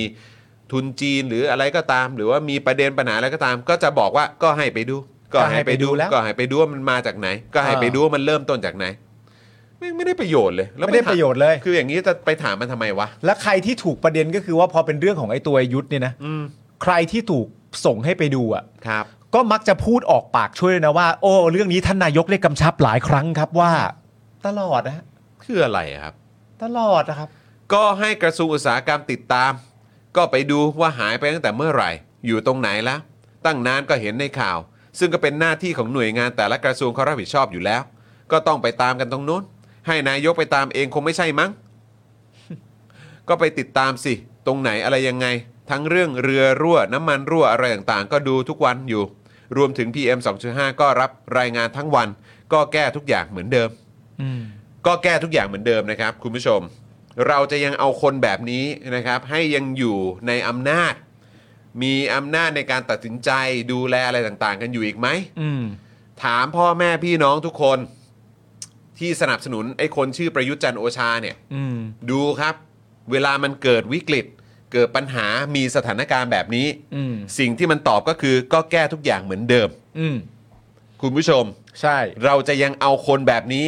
เราจะยังยอมให้คนแบบนี้ มันอยู่ในอำนาจต่อไปเหรอครับ อืม อันนี้ถามตรงๆ เอาคนแบบเนี้ยที่ตอบคำถามแบบเนี้ยเรื่องที่มันกระทบกับลูกหลานของคุณ อืม คนในชุมชนของคุณ ผู้หลักผู้ใหญ่ คนเฒ่าคนแก่ คนไทยอ่ะ อืม คุณจะยังให้คนแบบนี้ มันมาถือครองอำนาจ บริหารจัดการประเทศอีกเหรอครับ แล้วชัดเจนมากก็คือว่าไอ้นี่ทำรัฐประหารเข้ามาตั้งแต่ปี อืม 57 แล้วมันยังอยู่จนถึงทุกวันนี้ และมันก็พูดว่าก็แก้ทุกอย่างเหมือนเดิม อืม คุณภาพชีวิตของคุณดีขึ้นไหม อืม ตั้งแต่มันเข้ามา คุณภาพชีวิตของคุณเอาแค่อากาศที่คุณหายใจอะ อืม นอกจาก PM 2.5 ที่คุณต้องกังวล คุณยังต้องกังวลว่าจะมีสารกัมมันตภาพรังสีเข้าไปในร่างกายของคุณหรือเปล่า อืม แล้วมันก็บอกว่าก็แก้ทุกอย่างเหมือนเดิม อืม ซึ่งอันนี้อีกการหนึ่งก็คือว่าซึ่งเป็นหน้าที่ของหน่วยงานแต่ละกระทรวงเขารับผิดชอบอยู่แล้ว ก็ต้องไปตามกันตรงนู้น ให้นายกไปตามเองก็คงไม่ใช่มั้ง อันนี้ก็ต้องถามจริง ๆ ว่าสำหรับคนที่เชียร์อยู่เนี่ย ชอบไหม อืม ชอบไหมคำตอบอย่างนี้ แล้วเห็นด้วยไหม คิดว่าถูกต้องไหม กับการตอบคำถามแบบนี้ ในฐานะ นายกของประเทศนี้อ่ะ ชอบไหมคำตอบแบบนี้ เพราะถ้าเกิดว่าตอบว่าชอบเนี่ย ต้องชอบแบบว่าไม่ว่านายกคนไหนตอบก็ชอบนะ อืม ถ้าคิดว่าแบบนี้ถูกต้อง มันไม่ใช่หน้าที่ท่าน เออ ให้ท่านไปทำเองก็คงไม่ได้หรอก เรื่องแบบนี้ ถ้าชอบคำตอบแบบเนี้ย แปลว่าต้องชอบเวลาออกมาจากปากใครก็ตามด้วยนะ อืม อดีตนายก รัฐบาลที่แล้ว ไม่ว่าจะเป็นคุณทักษิณคุณยิ่งลักษณ์คุณสมัครคุณอะไรต่าง ๆ นานาก็ตาม ถ้าชอบคำตอบแบบนี้ต้องชอบมาจากทุกคนด้วยนะ อืม มันถึงจะไม่ตอแหลอะ อืม ใช่ไหม คือถามกลับไปอีกครั้งครับสำหรับคนที่สนับสนุนประยุทธ์จันทร์โอชาให้อยู่ในอำนาจต่อ อาจจะในฐานะของการเป็นแคนดิเดตพักรวมไทยสร้างชาติ ผมถามคุณจริง ๆ ครับ คุณภาพชีวิตของคุณดีขึ้นหรือเปล่า คุณภาพชีวิตของคนไทยมันดีขึ้นหรือเปล่า เอาแค่อากาศอย่างเดียวเท่านั้นก็ได้ แล้วการที่คุณมีไอ้คนแบบเนี้ยที่หนึ่งไม่ได้มีความสามารถในการบริหารอะไร เพราะว่าเป็นทหารมาตลอดทั้งชีวิต อืม แล้วก็ยึดอำนาจเข้ามา แล้วก็มาคุมอำนาจเนี่ย อืม แล้วบริหารจัดการงบประมาณเป็นหลักล้านล้านบาททุกปีเนี่ย คุณภาพชีวิตของคุณเนี่ยมันดีขึ้นบ้างหรือเปล่า และคุณผมถามจริง คุณจะยังคงให้คนแบบนี้ อยู่ในอำนาจต่อไปเหรอครับ อืม ถามจริง ถามแค่นั้นเลย ใช้สามัญสำนึกและสติปัญญาที่คุณมี ลองคิดวิเคราะห์ดู ครับ ดวิเคราะห์แยกแยะดูครับ ลองดูฮะ นะครับ คนนี้ฮะ คนนี้อะคนที่ตอบคำถามเหล่านี้อะ อืม นะ ก็ถ้าเกิดว่าจะยังคงให้ไอ้นี่มันอยู่ในอำนาจต่อไปก็ ก็นั่นแหละครับ ใช่ ก็คุณภาพชีวิตของเราจะเป็นอย่างนี้ ใช่ ถ้าเกิดให้ไอ้นี่อยู่ในอำนาจต่อไป เวลามีเกิดเหตุการณ์อะไรอย่างนี้เนี่ยเขาก็จะมาตอบใหม่นะครับ ว่าให้นายกไปตามเองก็ไม่ใช่มั้งนะครับ ผมหรือเขาก็อาจจะมาตอบใหม่ว่าก็รับรายงานทั้งวันก็แก้ทุกอย่างเหมือนเดิม มันก็จะมีอยู่สองอย่างแหละครับ ที่เรามักจะได้ยินอยู่เสมอ ไม่บอกว่าปัญหานี้มีมาตั้งแต่รัฐบาลก่อน อืม ใช่ไหมครับ ก็เนี่ยแหละครับ เรื่องนี้ก็ให้คนไปดูมาแล้ว แล้วก็แก้แล้ว แล้วก็แก้แล้ว แก้เหมือนเดิมหรือ ทำทุกวัน ทำทุกวัน อืม นะครับ แล้วก็จะให้นายกไปตามเองก็คงไม่ใช่มั้ง อืม เนี่ยแหละครับคือคำถาม หรือเขาเรียกว่าเป็นคำตอบที่คุณอยากจะได้ยินไหม อืม จากคนที่เอาเงินภาษีของประชาชน อืม ไปใช้ปีละหลายล้านล้านบาท อืม แล้วก็อยู่บ้านก็เป็นอยู่บ้านหลวง อืม อยู่ฟรี ค่าน้ำค่าไฟนี่ผมยังตั้งคำถามอยู่นะ ว่าสรุปว่าว่าจ่ายเองใช่ไหม เพราะว่าก็อยากเห็นเห็นเอ่อใบเสร็จเหมือนกันนะครับ แต่เขาว่าเขาจ่ายแล้วโอเคอืมครับผมแต่ก็เหรอ มีรถประจำตำแหน่ง มีอำนาจมีอะไรต่างๆ เยอะขนาดนี้เหรอ เราจะยังให้คนแบบนี้ มันอยู่ในอำนาจอีกเหรอครับ อืม แล้ว แม้กระทั่งพวกของคนแบบเนี้ย อืม ที่อยู่มาด้วยกันเนี่ยเพราะไอ้ทุกคนไม่ใช่แค่ไอ้นี่คนเดียว ไอ้เนี่ยต้องรับผิดชอบอยู่แล้ว อืม มันควรจะต้องรับผิดชอบตั้งแต่ 22 พฤษภาห้าเจ็ดแล้วแหละ อืม ใช่ไหมฮะควรจะโดนแบบประหารชีวิตไปตั้งแต่ตอนนั้นแล้วแหละ แต่อ่ะมันนิรโทษกรรมตัวเอง คราวนี้คนอื่นๆพักพวกเนี่ยก็มาร่วมด้วยช่วยกันร่างยุทธศาสตร์ชาติอะไรก็หวานไป ร่างรัฐธรรมนูญกันออกมานะครับเลือกคนนั้นคนนี้มาเป็นสวนะครับแล้วก็ปี 62 ก็ตั้งรัฐบาลขึ้นมา ตัวเองก็มาเป็นนายกต่อ ผมถามจริง คือไอ้คนทุกคนที่ไปร่วมงานกับไอ้เนี่ย ที่โอเคกับการร่วมงานกับไอ้เนี่ยแม้คือไม่ใช่แค่ตู่คนเดียวนะ ผมว่าพักพวกทุกคนที่ร่วมงานกับมันมา อืม ผมว่าเราต้องไม่ลืมนะครับ เราต้องช่วยกันดอกจันตัวใหญ่ๆเลยนะครับ คนพวกนี้ ร่วมงานยิ้มแย้ม ปาต้งปาร์ตี้ ปีหมงปีใหม่อะไรต่างๆกับไอ้คนอย่างไอ้ตู่นะครับ อืม ที่ฉีกรัฐธรรมนูญเข้ามานะครับ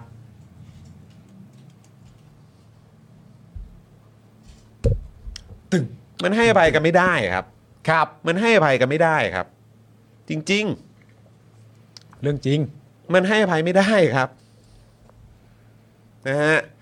อ่ะโอเคงั้นก็พูดถึงไอ้นี่แล้ว เออ งั้นก็มาเรื่องยุบสภาหน่อย ไม่ผมตั้งคำถามอีกอย่างหนึ่งได้ไหม ได้ คำตอบของประยุทธ์เนี่ย ครับ จริง ๆ ถ้าคุณเชียร์เขาอะผมว่าจริง ๆ แล้วมันมี มันน่าจะต้องสามารถตั้งคำถามกับตัวเองได้ง่าย ๆ ก็คือว่า นอกจากตัวไอ้ตู่แล้วเนี่ย อืม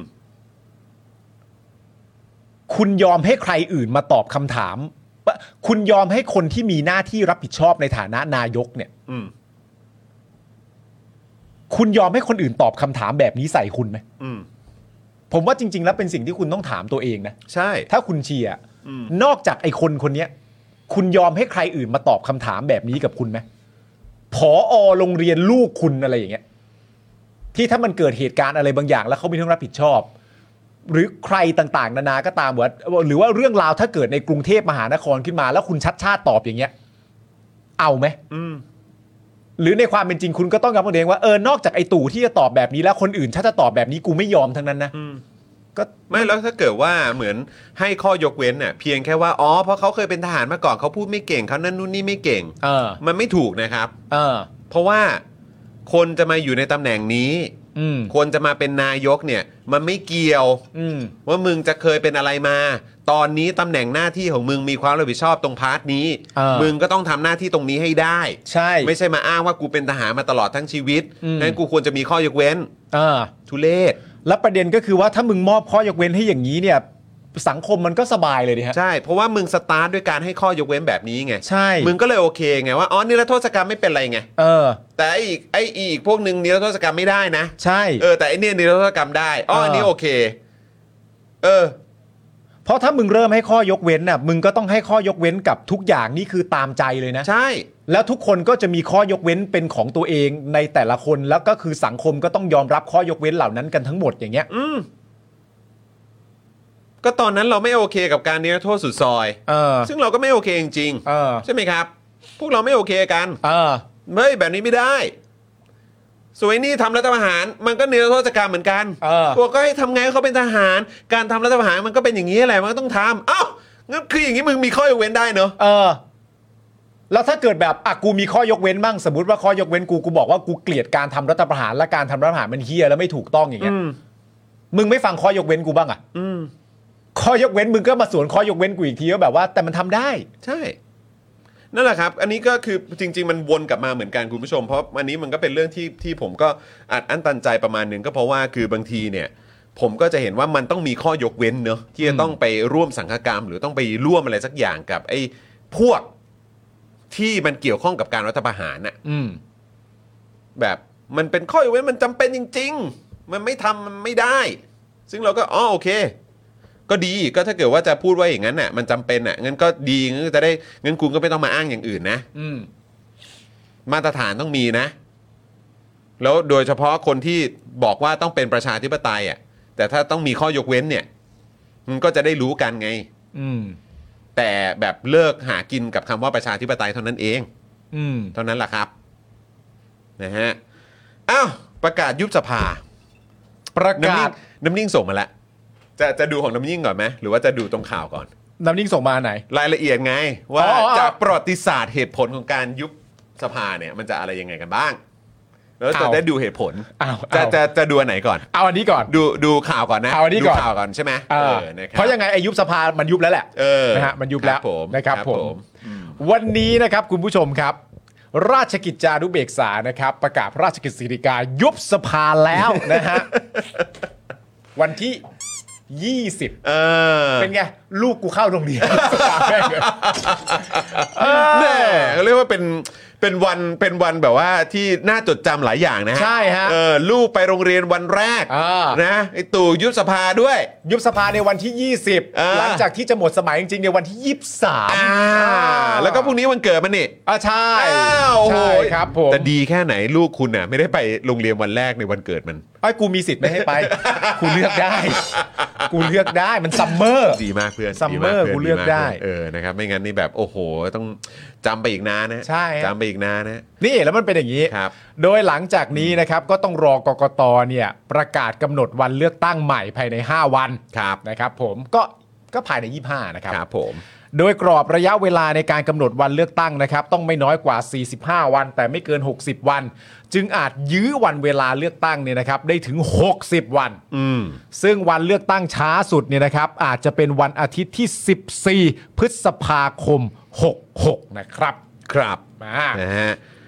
คือข้อมูลจากคุณเป๋าเนี่ยนะครับที่มาคุยกับเราในรายการ คุณผู้ชมก็น่าจะติดตามกันอยู่เนาะ ครับ นะครับใครใครได้ดูวันที่คุณเป๋ามาไลฟ์กับเราเมื่อวันศุกร์บ้าง ฮะ วันศุกร์ใช่ไหมวันศุกร์เนาะ วันศุกร์ วันศุกร์นะครับอ่ะใครใครได้ดูกดหนึ่งหน่อย อ่ะ ใครได้ดูกดหนึ่งมาหน่อยนะค ครั รับบ นะฮะอ่ะถ้าเกิดใครได้ดูแสดงตัวมาหน่อยนะครับ คือวันนั้นเนี่ยคุณเป๋าเนี่ยมาคุยกับเราในรายการ แล้วก็คุยกันเรื่องของการยุบสภาว่า สภาเนี่ยมันจะหมดอายุในวันที่ 23 มีนาคมอย่าง ครับ ที่คุณปาล์มบอกเมื่อสักครู่นี้ ครับ ถ้ายุบสภาตอนนี้เนี่ยจะไม่ใช่การคืนอำนาจให้ประชาชนนะ อ่า แต่เป็นการต่ออำนาจให้กับตัวเอง อ่า ดู ดูดูดู นะครับแม้กระทั่งการยุบสภาครับ ครับ ในยุคสมัยมันเนี่ยมันยังไม่ใช่การคืนอำนาจให้กับประชาชนเลยนะครับเพราะฉะนั้นมึงอย่ามาบอกนะว่าโอ้นี่เป็นการคืนอำนาจให้กับประชาชน come on man บอกไม่ได้ บอกไม่ได้ อ๋อบอกไม่ได้แต่ไม่แน่อาจจะบอก ก็ไม่แน่ครับ อ่ามี มีความเป็นไม่ได้เพราะว่าเอ่อนิสัยชอบลำเลิกเนี่ยนะครับนะฮะแล้วก็ สันดานเป็นเช่นนั้น สันดานเป็นเช่นนั้นครับผมนะครับก็เป็นการต่ออำนาจให้กับตัวเอง อันนี้เป็นมุมมองจากคุณเป๋านะ เพราะหากรอให้สภาหมดวาระไปเองในวันที่ 23 มีนาคม ครับ กฎหมายกำหนดว่าต้องเลือกตั้งไม่เกิน 45 วัน อืม นั่นก็คือไม่เกิน 7 พฤษภาคม ครับ ต้องได้เลือกตั้งแน่นอน ก็ 45 วันนะ ไม่เกินนะ เออ ไม่เกินนะ อืม คืออาจจะก่อนหน้านั้นก็ได้ ใช่ ไหมครับ แต่หากประยุทธ์สั่งยุบสภาตอนนี้ ซึ่งก็ยุบไปแล้ว อืม วันนี้เนี่ยนะ กฎหมายระบุว่าถ้ายุบสภาจะต้องเลือกตั้งไม่เกิน 60 วัน อ่า แปลว่า อาจจะเลือกตั้ง 14 พฤษภาคมก็ได้ อืม นะครับ หรือ 21 พฤษภาคมก็ได้ อ่า ดังนั้นนะครับ ยุบสภาตอนนี้เลือกตั้งช้ากว่าไม่ยุบสภานะครับ ครับผม คุณเป๋าเนี่ยบอกว่าถ้าปล่อยให้สภาครบวาระสสจะย้ายพักไม่ได้แล้ว อืม เพราะต้องย้ายก่อน 90 วัน ครับ นับถึงวันเลือกตั้ง อืม แต่ถ้ายุบสภา กฎหมายระบุว่าให้ย้ายก่อน 30 วัน ถึงเอ่อถึงวันเลือกตั้ง อืม นะครับ ถ้ายุบนะ ครับ อืม การยุบสภาจึงเป็นการเอื้อประโยชน์ให้กับคนที่จะย้ายพักครับ ครับ ดูความเละเทะทั้งหมดนี้ที่เกิดขึ้นสิครับ เพราะว่าก็อย่างที่บอกไปครับ ก็ด้วยความรู้สึกว่าเขาเขาให้มองแบบนี้ฮะเขาคให้รับ มองว่า คือถ้าเกิดแบบหมดไปตามวาระเนี่ย ครับ ทุกคนก็จะรู้ใช่ไหมครับ ครับ ว่า ว่า มันจะหมดวันไหน อืม เพราะฉะนั้นทุกคนก็ต้องแต่งองค์ทรงเครื่องกันพร้อมอยู่แล้ว อืม แต่ทีนี้พอมายุบสภา อืม มันก็ไม่รู้เนื้อรู้ตัวครับ อืม มันก็ต้องมีเวลาให้เขาหน่อย ครับ ข้ออ้างก็จะเป็นอย่างนี้ยฮะประมานั่ณนแหละ นี้ ฮะ ประมาณนี้นะครับ ตามนั้นนะฮะตามนั้นครับ ครับ นะฮะเอ่อคุณเปาเนี่ยพูดถึงวันเลือกตั้งนะครับว่า ไม่ว่าจะเป็นวันอาทิตย์ที่ 7 14 21 พฤษภาคม ทั้งหมดนี้เป็นวันอาทิตย์หมดเลยนะครับ ถ้าไม่ยุบสภาจะได้เลือกตั้งวันอาทิตย์ที่ 7 พฤษภาคมนะครับ อืม ถ้าไม่ยุบนะ อ่า ก็คือจริง ๆ ก็ควรจะต้องเป็น 23 ใช่ไหม ใช่ นะฮะแต่นี่ยุบแล้วนะ อืม นะครับอ่ะแต่ว่าอ่ะดูดูหน่อย ดูหน่อย ถ้ามันเป็นวันที่ 7 พฤษภาเนี่ยมันมีข้อดีคือ เป็นช่วงมีวันหยุดยาว 4 วัน อืม นะครับเพราะวันพฤหัสที่ 4 พฤษภาคม เป็นวันฉัดมงคล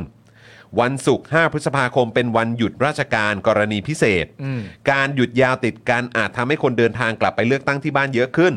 และเป็นช่วงที่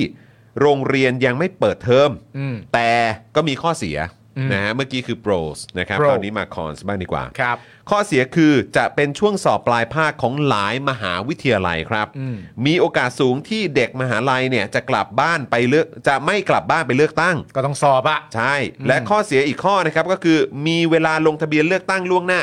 น้อยมากครับ ถูก นะฮะอ่ะแล้วถ้าเป็นวันอื่นล่ะ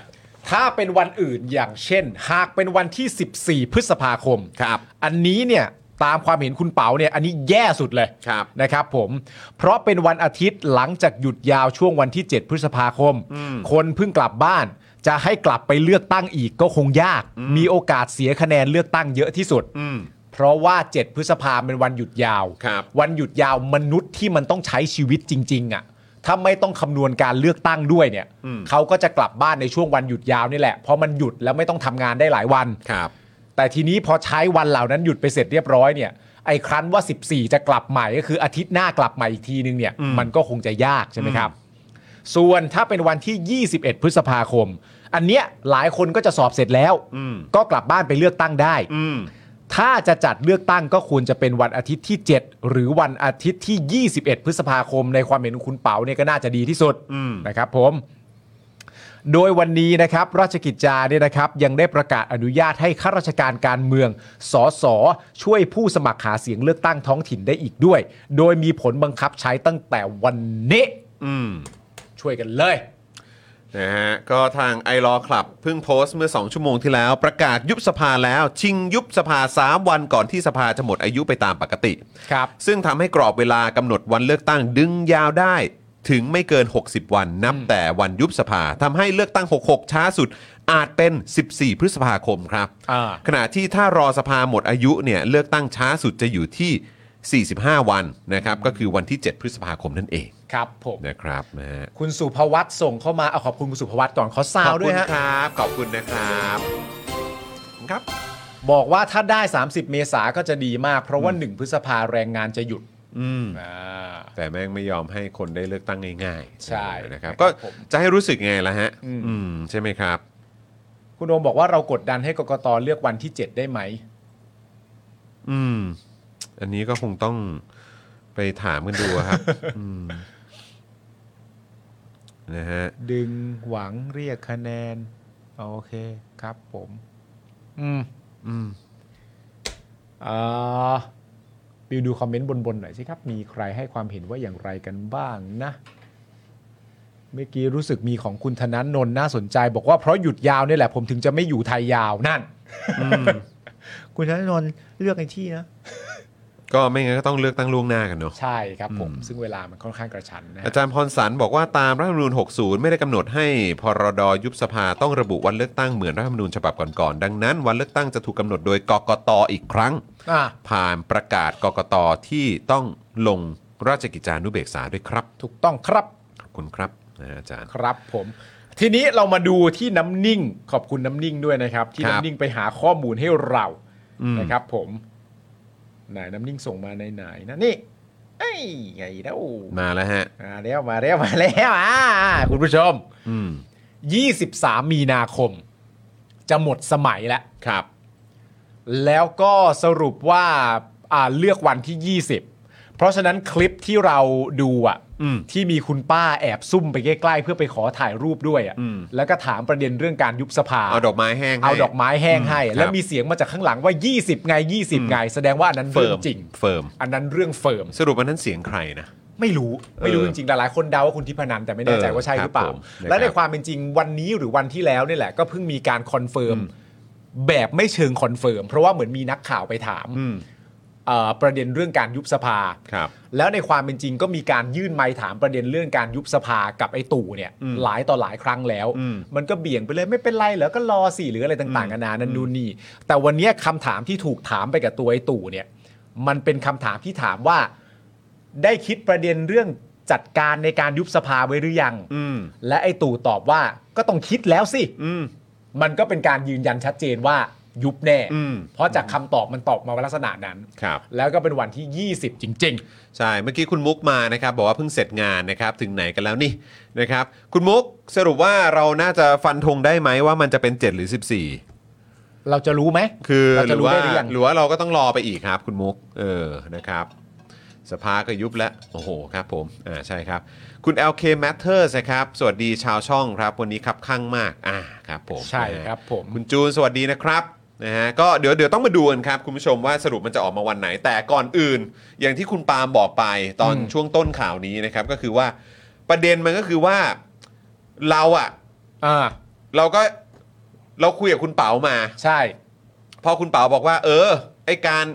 ยุบสภาเนี่ยมันไม่ได้ยุบเพื่อคืนอำนาจให้กับประชาชนหรอก อ่า เหตุผลเนี่ยมันคือการยื้ออำนาจ อ่า ยื้อต่ออำนาจของตัวเองไปอะแหละ ให้เวลาตัวเอง ถูกต้อง อืม นะครับ ซึ่งเราบอกมันจะเป็นไปได้ยัง ไง คนดีขนาดนี้ ทหารนะ เขาจะทำอะไรก็ตามเนี่ย เออ เขาต้องคิดถึงประโยชน์ส่วนรวมเป็นหลักสิ ทหารก็ต้องทำอะไรที่มันดูแล้วกล้าหาญหรือเปล่า นั่นนะสิ ทำแบบนี้ประชาชนอาจจะไปมองว่า ยิ่งทำยิ่งดูขี้ขลาด เออ มันอาจจะมีมุมที่มองแบบนี้ได้ ถึงแม้มันจะไม่จริงก็ตาม นั่นนะสิ ซึ่งมันไม่ใช่วิสัยของทหารกล้าหรื ไม่ อ มี ไป ทางหรอกทหารคนดีขนาดนี้นะครับ ที่ความกล้าหาญขนาดที่ว่านิรโทษกรรมตัวเองเนี่ย ใช่ นะ เออนะครับ ความกล้าหาญถึงขนาดที่ว่า ใช้ยุทโธปกรณ์ ครับ ที่อาชีพอื่นเขาไม่มี เออ แล้วพวกกูมีอยู่แค่พวกเดียว อืม มาเอาอำนาจประชาธิปไตย อืม สิทธิ์และเสียงของประชาชนไปเนี่ย อืม อันเนี้ยมันคือความความกล้าหาญ อ่า เออความ ครับ กล้า ผม หาญแล้วหลังจากนั้นน่ะ ยุท มัน โธปกรณ์ทั้งหลายก็ซื้อโดยประชาชน ซื้อโดยประชาชน ซื้อโดยคนส่วนรวมด้วยนะ เออ ก็เอาของที่ใช้เงินส่วนรวมมาซื้อเนี่ย เออ มายึดอำนาจอธิปไตยของคนส่วนรวมไป เออ อ่าครับ ก็ยัง ผม ต้องทำแบบนี้ ครับ และเขาก็รู้อยู่แล้วว่าการกระทำแบบนี้เนี่ย อืม มันจะต้องเป็นการกระทำที่ถูกประชาชนในประเทศเนี่ย ด่าอย่างโหดเหี้ยม ครับ แล้วใช้คำไม่ว่าจะหยาบคายขนาดไหนเนี่ย ก็ไม่มีคำว่าหยาบเกินไป อืม ใช่ เพราะว่าการกระทำที่ว่านี่มันคือเลวร้ายและมันทุเรศมาก ใช้คำว่าเลวสามครับ เลวซามต่ำช้ามาก คือสันดานนี่คือหยาบมาก อย่างไรก็ดีอ่ะ เขาก็รู้อยู่แล้วว่าสิ่งเหล่านั้นเขาต้องเจออ่ะ ชอบชอบคำว่าอย่างไรก็ดีไหมาก อย่างไรก็ดีอ่ะ เขารู้อยู่แล้วว่าสิ่งเหล่านั้นเขาต้องเจออ่ะ ครับ แต่เขาก็กล้าหาญเพียงพอที่จะใช้คำที่มันหยาบช้าเท่าไหร่ก็ไม่เหมาะสมกับเขาเนี่ย พูดใส่เขาตลอดระยะเวลาไปเรื่อยๆอ่ะ แล้วตัวเขาก็มีสิทธิ์ที่จะหมดอำนาจก่อนหน้านี้ ก็ยังจะบอกว่าเขาเคารพกฎหมายและให้ศาลรัฐธรรมนูนตัดสินอ่ะ ครับ เพื่อให้ตัวเองอาจจะมีสิทธิ์ได้อยู่ต่อเนี่ย ไม่กล้าจะให้เรียกว่าเฮียอะไรอะ อย่างนี้ไม่กล้าจะให้เรียกว่า จะจะให้เรียกเฮียว่าเฮียอะไร เอ อะ อ เราเราจะเรียกเขาว่ายังไงดีครับคุณผู้ชม เออ นะฮะ อย่างนี้ไม่เรียกว่ากล้าคุณผู้ชมจะเรียกมันว่าอะไร เออ คุณผู้ชมก็พิมพ์เข้ามา อ่ะพิมพ์พิมพ์เข้ามา เรียกว่าจุดจุดจุดอ่ะพิมพ์เข้ามาสิ พิมพ์เข้ามา ออ แล้วเดี๋ยวเราจะอ่านให้ฟังอีก อ่ะ ทีหนึ่ง แสดงความเห็นเข้ามาก่อนก็ได้ เออ เออนะครับ ช่วงนี้มีเวลาเพราะว่าเมื่อกี้ถือว่าตับใหญ่แล้ว นะครับอ้าวไหนเหตุผลส่วนใหญ่คุณผู้ชม อ่าน นะครับที่รัฐบาลเขาจะยุบสภากันน่ะ อ่าน นะครับอ่าดูจากอดีตก็ได้เนอะอดีตเนี่ยเวลาเขายุบสภาเนี่ย ใช่ ในเนี่ยน้ำนิ่งรวบรวมมาให้ อ่า ในประวัติศาสตร์การเมืองของประเทศไทย ครับ ตั้งแต่ปี 2475 ที่มีการเปลี่ยนแปลงการปกครองจนถึงปี 2566 ปีเนี้ยครับ ปีนี้ แม่ เลย เรามาไกลเหลือเกิน เปลี่ยนแปลงการปกครองมาเป็นประชาธิปไตย แล้ววันนี้เราก็อยู่กับไอ้ตู่ครับ ครับผม ประเทศมันช่างเจริญงอกงามทางประชาธิปไตยจริงๆครับผม ขอบคุณทหารหารทุกคนครับ ครับครับ กับ ผม การรัฐประหารทุกๆ ครั้งที่ผ่านมาครับ ใช่ นะฮะก็เนี่ยแหละครับ มีการยุบสภามาแล้วรวม 13 ครั้ง ครั้งนี้ก็เป็นครั้งที่ 14 ครับ นะครับสำหรับสาเหตุของการยุบสภาโดยมีสาเหตุใหญ่เนี่ยโดยส่วนใหญ่เนี่ยนะครับโดยสรุปเนี่ยนะครับมีสาเหตุใหญ่ 4 ข้อด้วยกัน อ่า มาดูกันว่ามันเข้า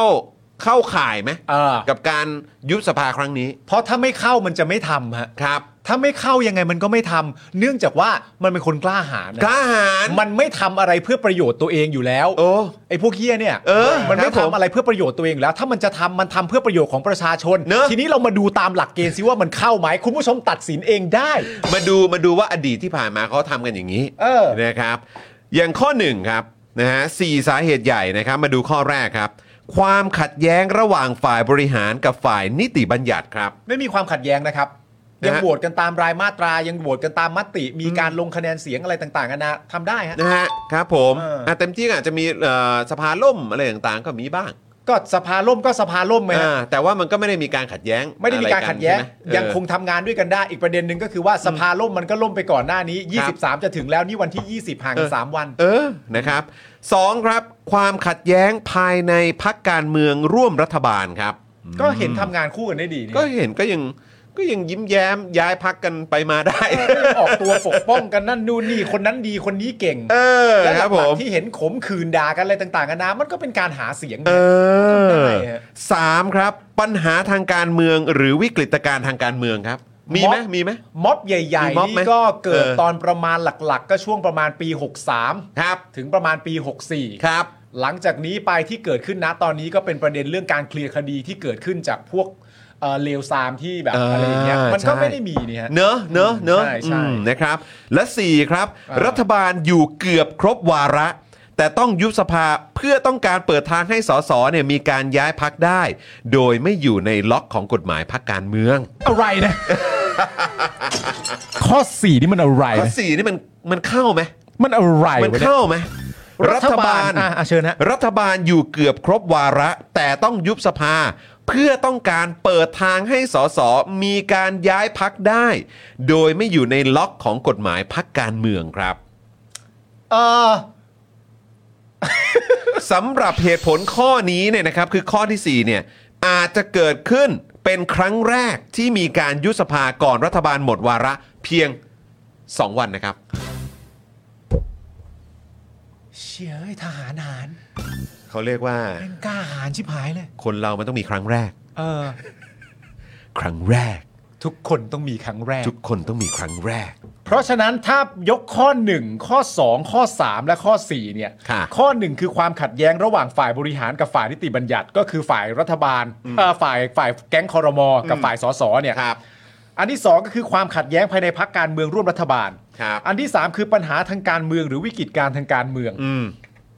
สามข้อเนี้ยถ้าคุณผู้ชมมีความรู้สึกว่า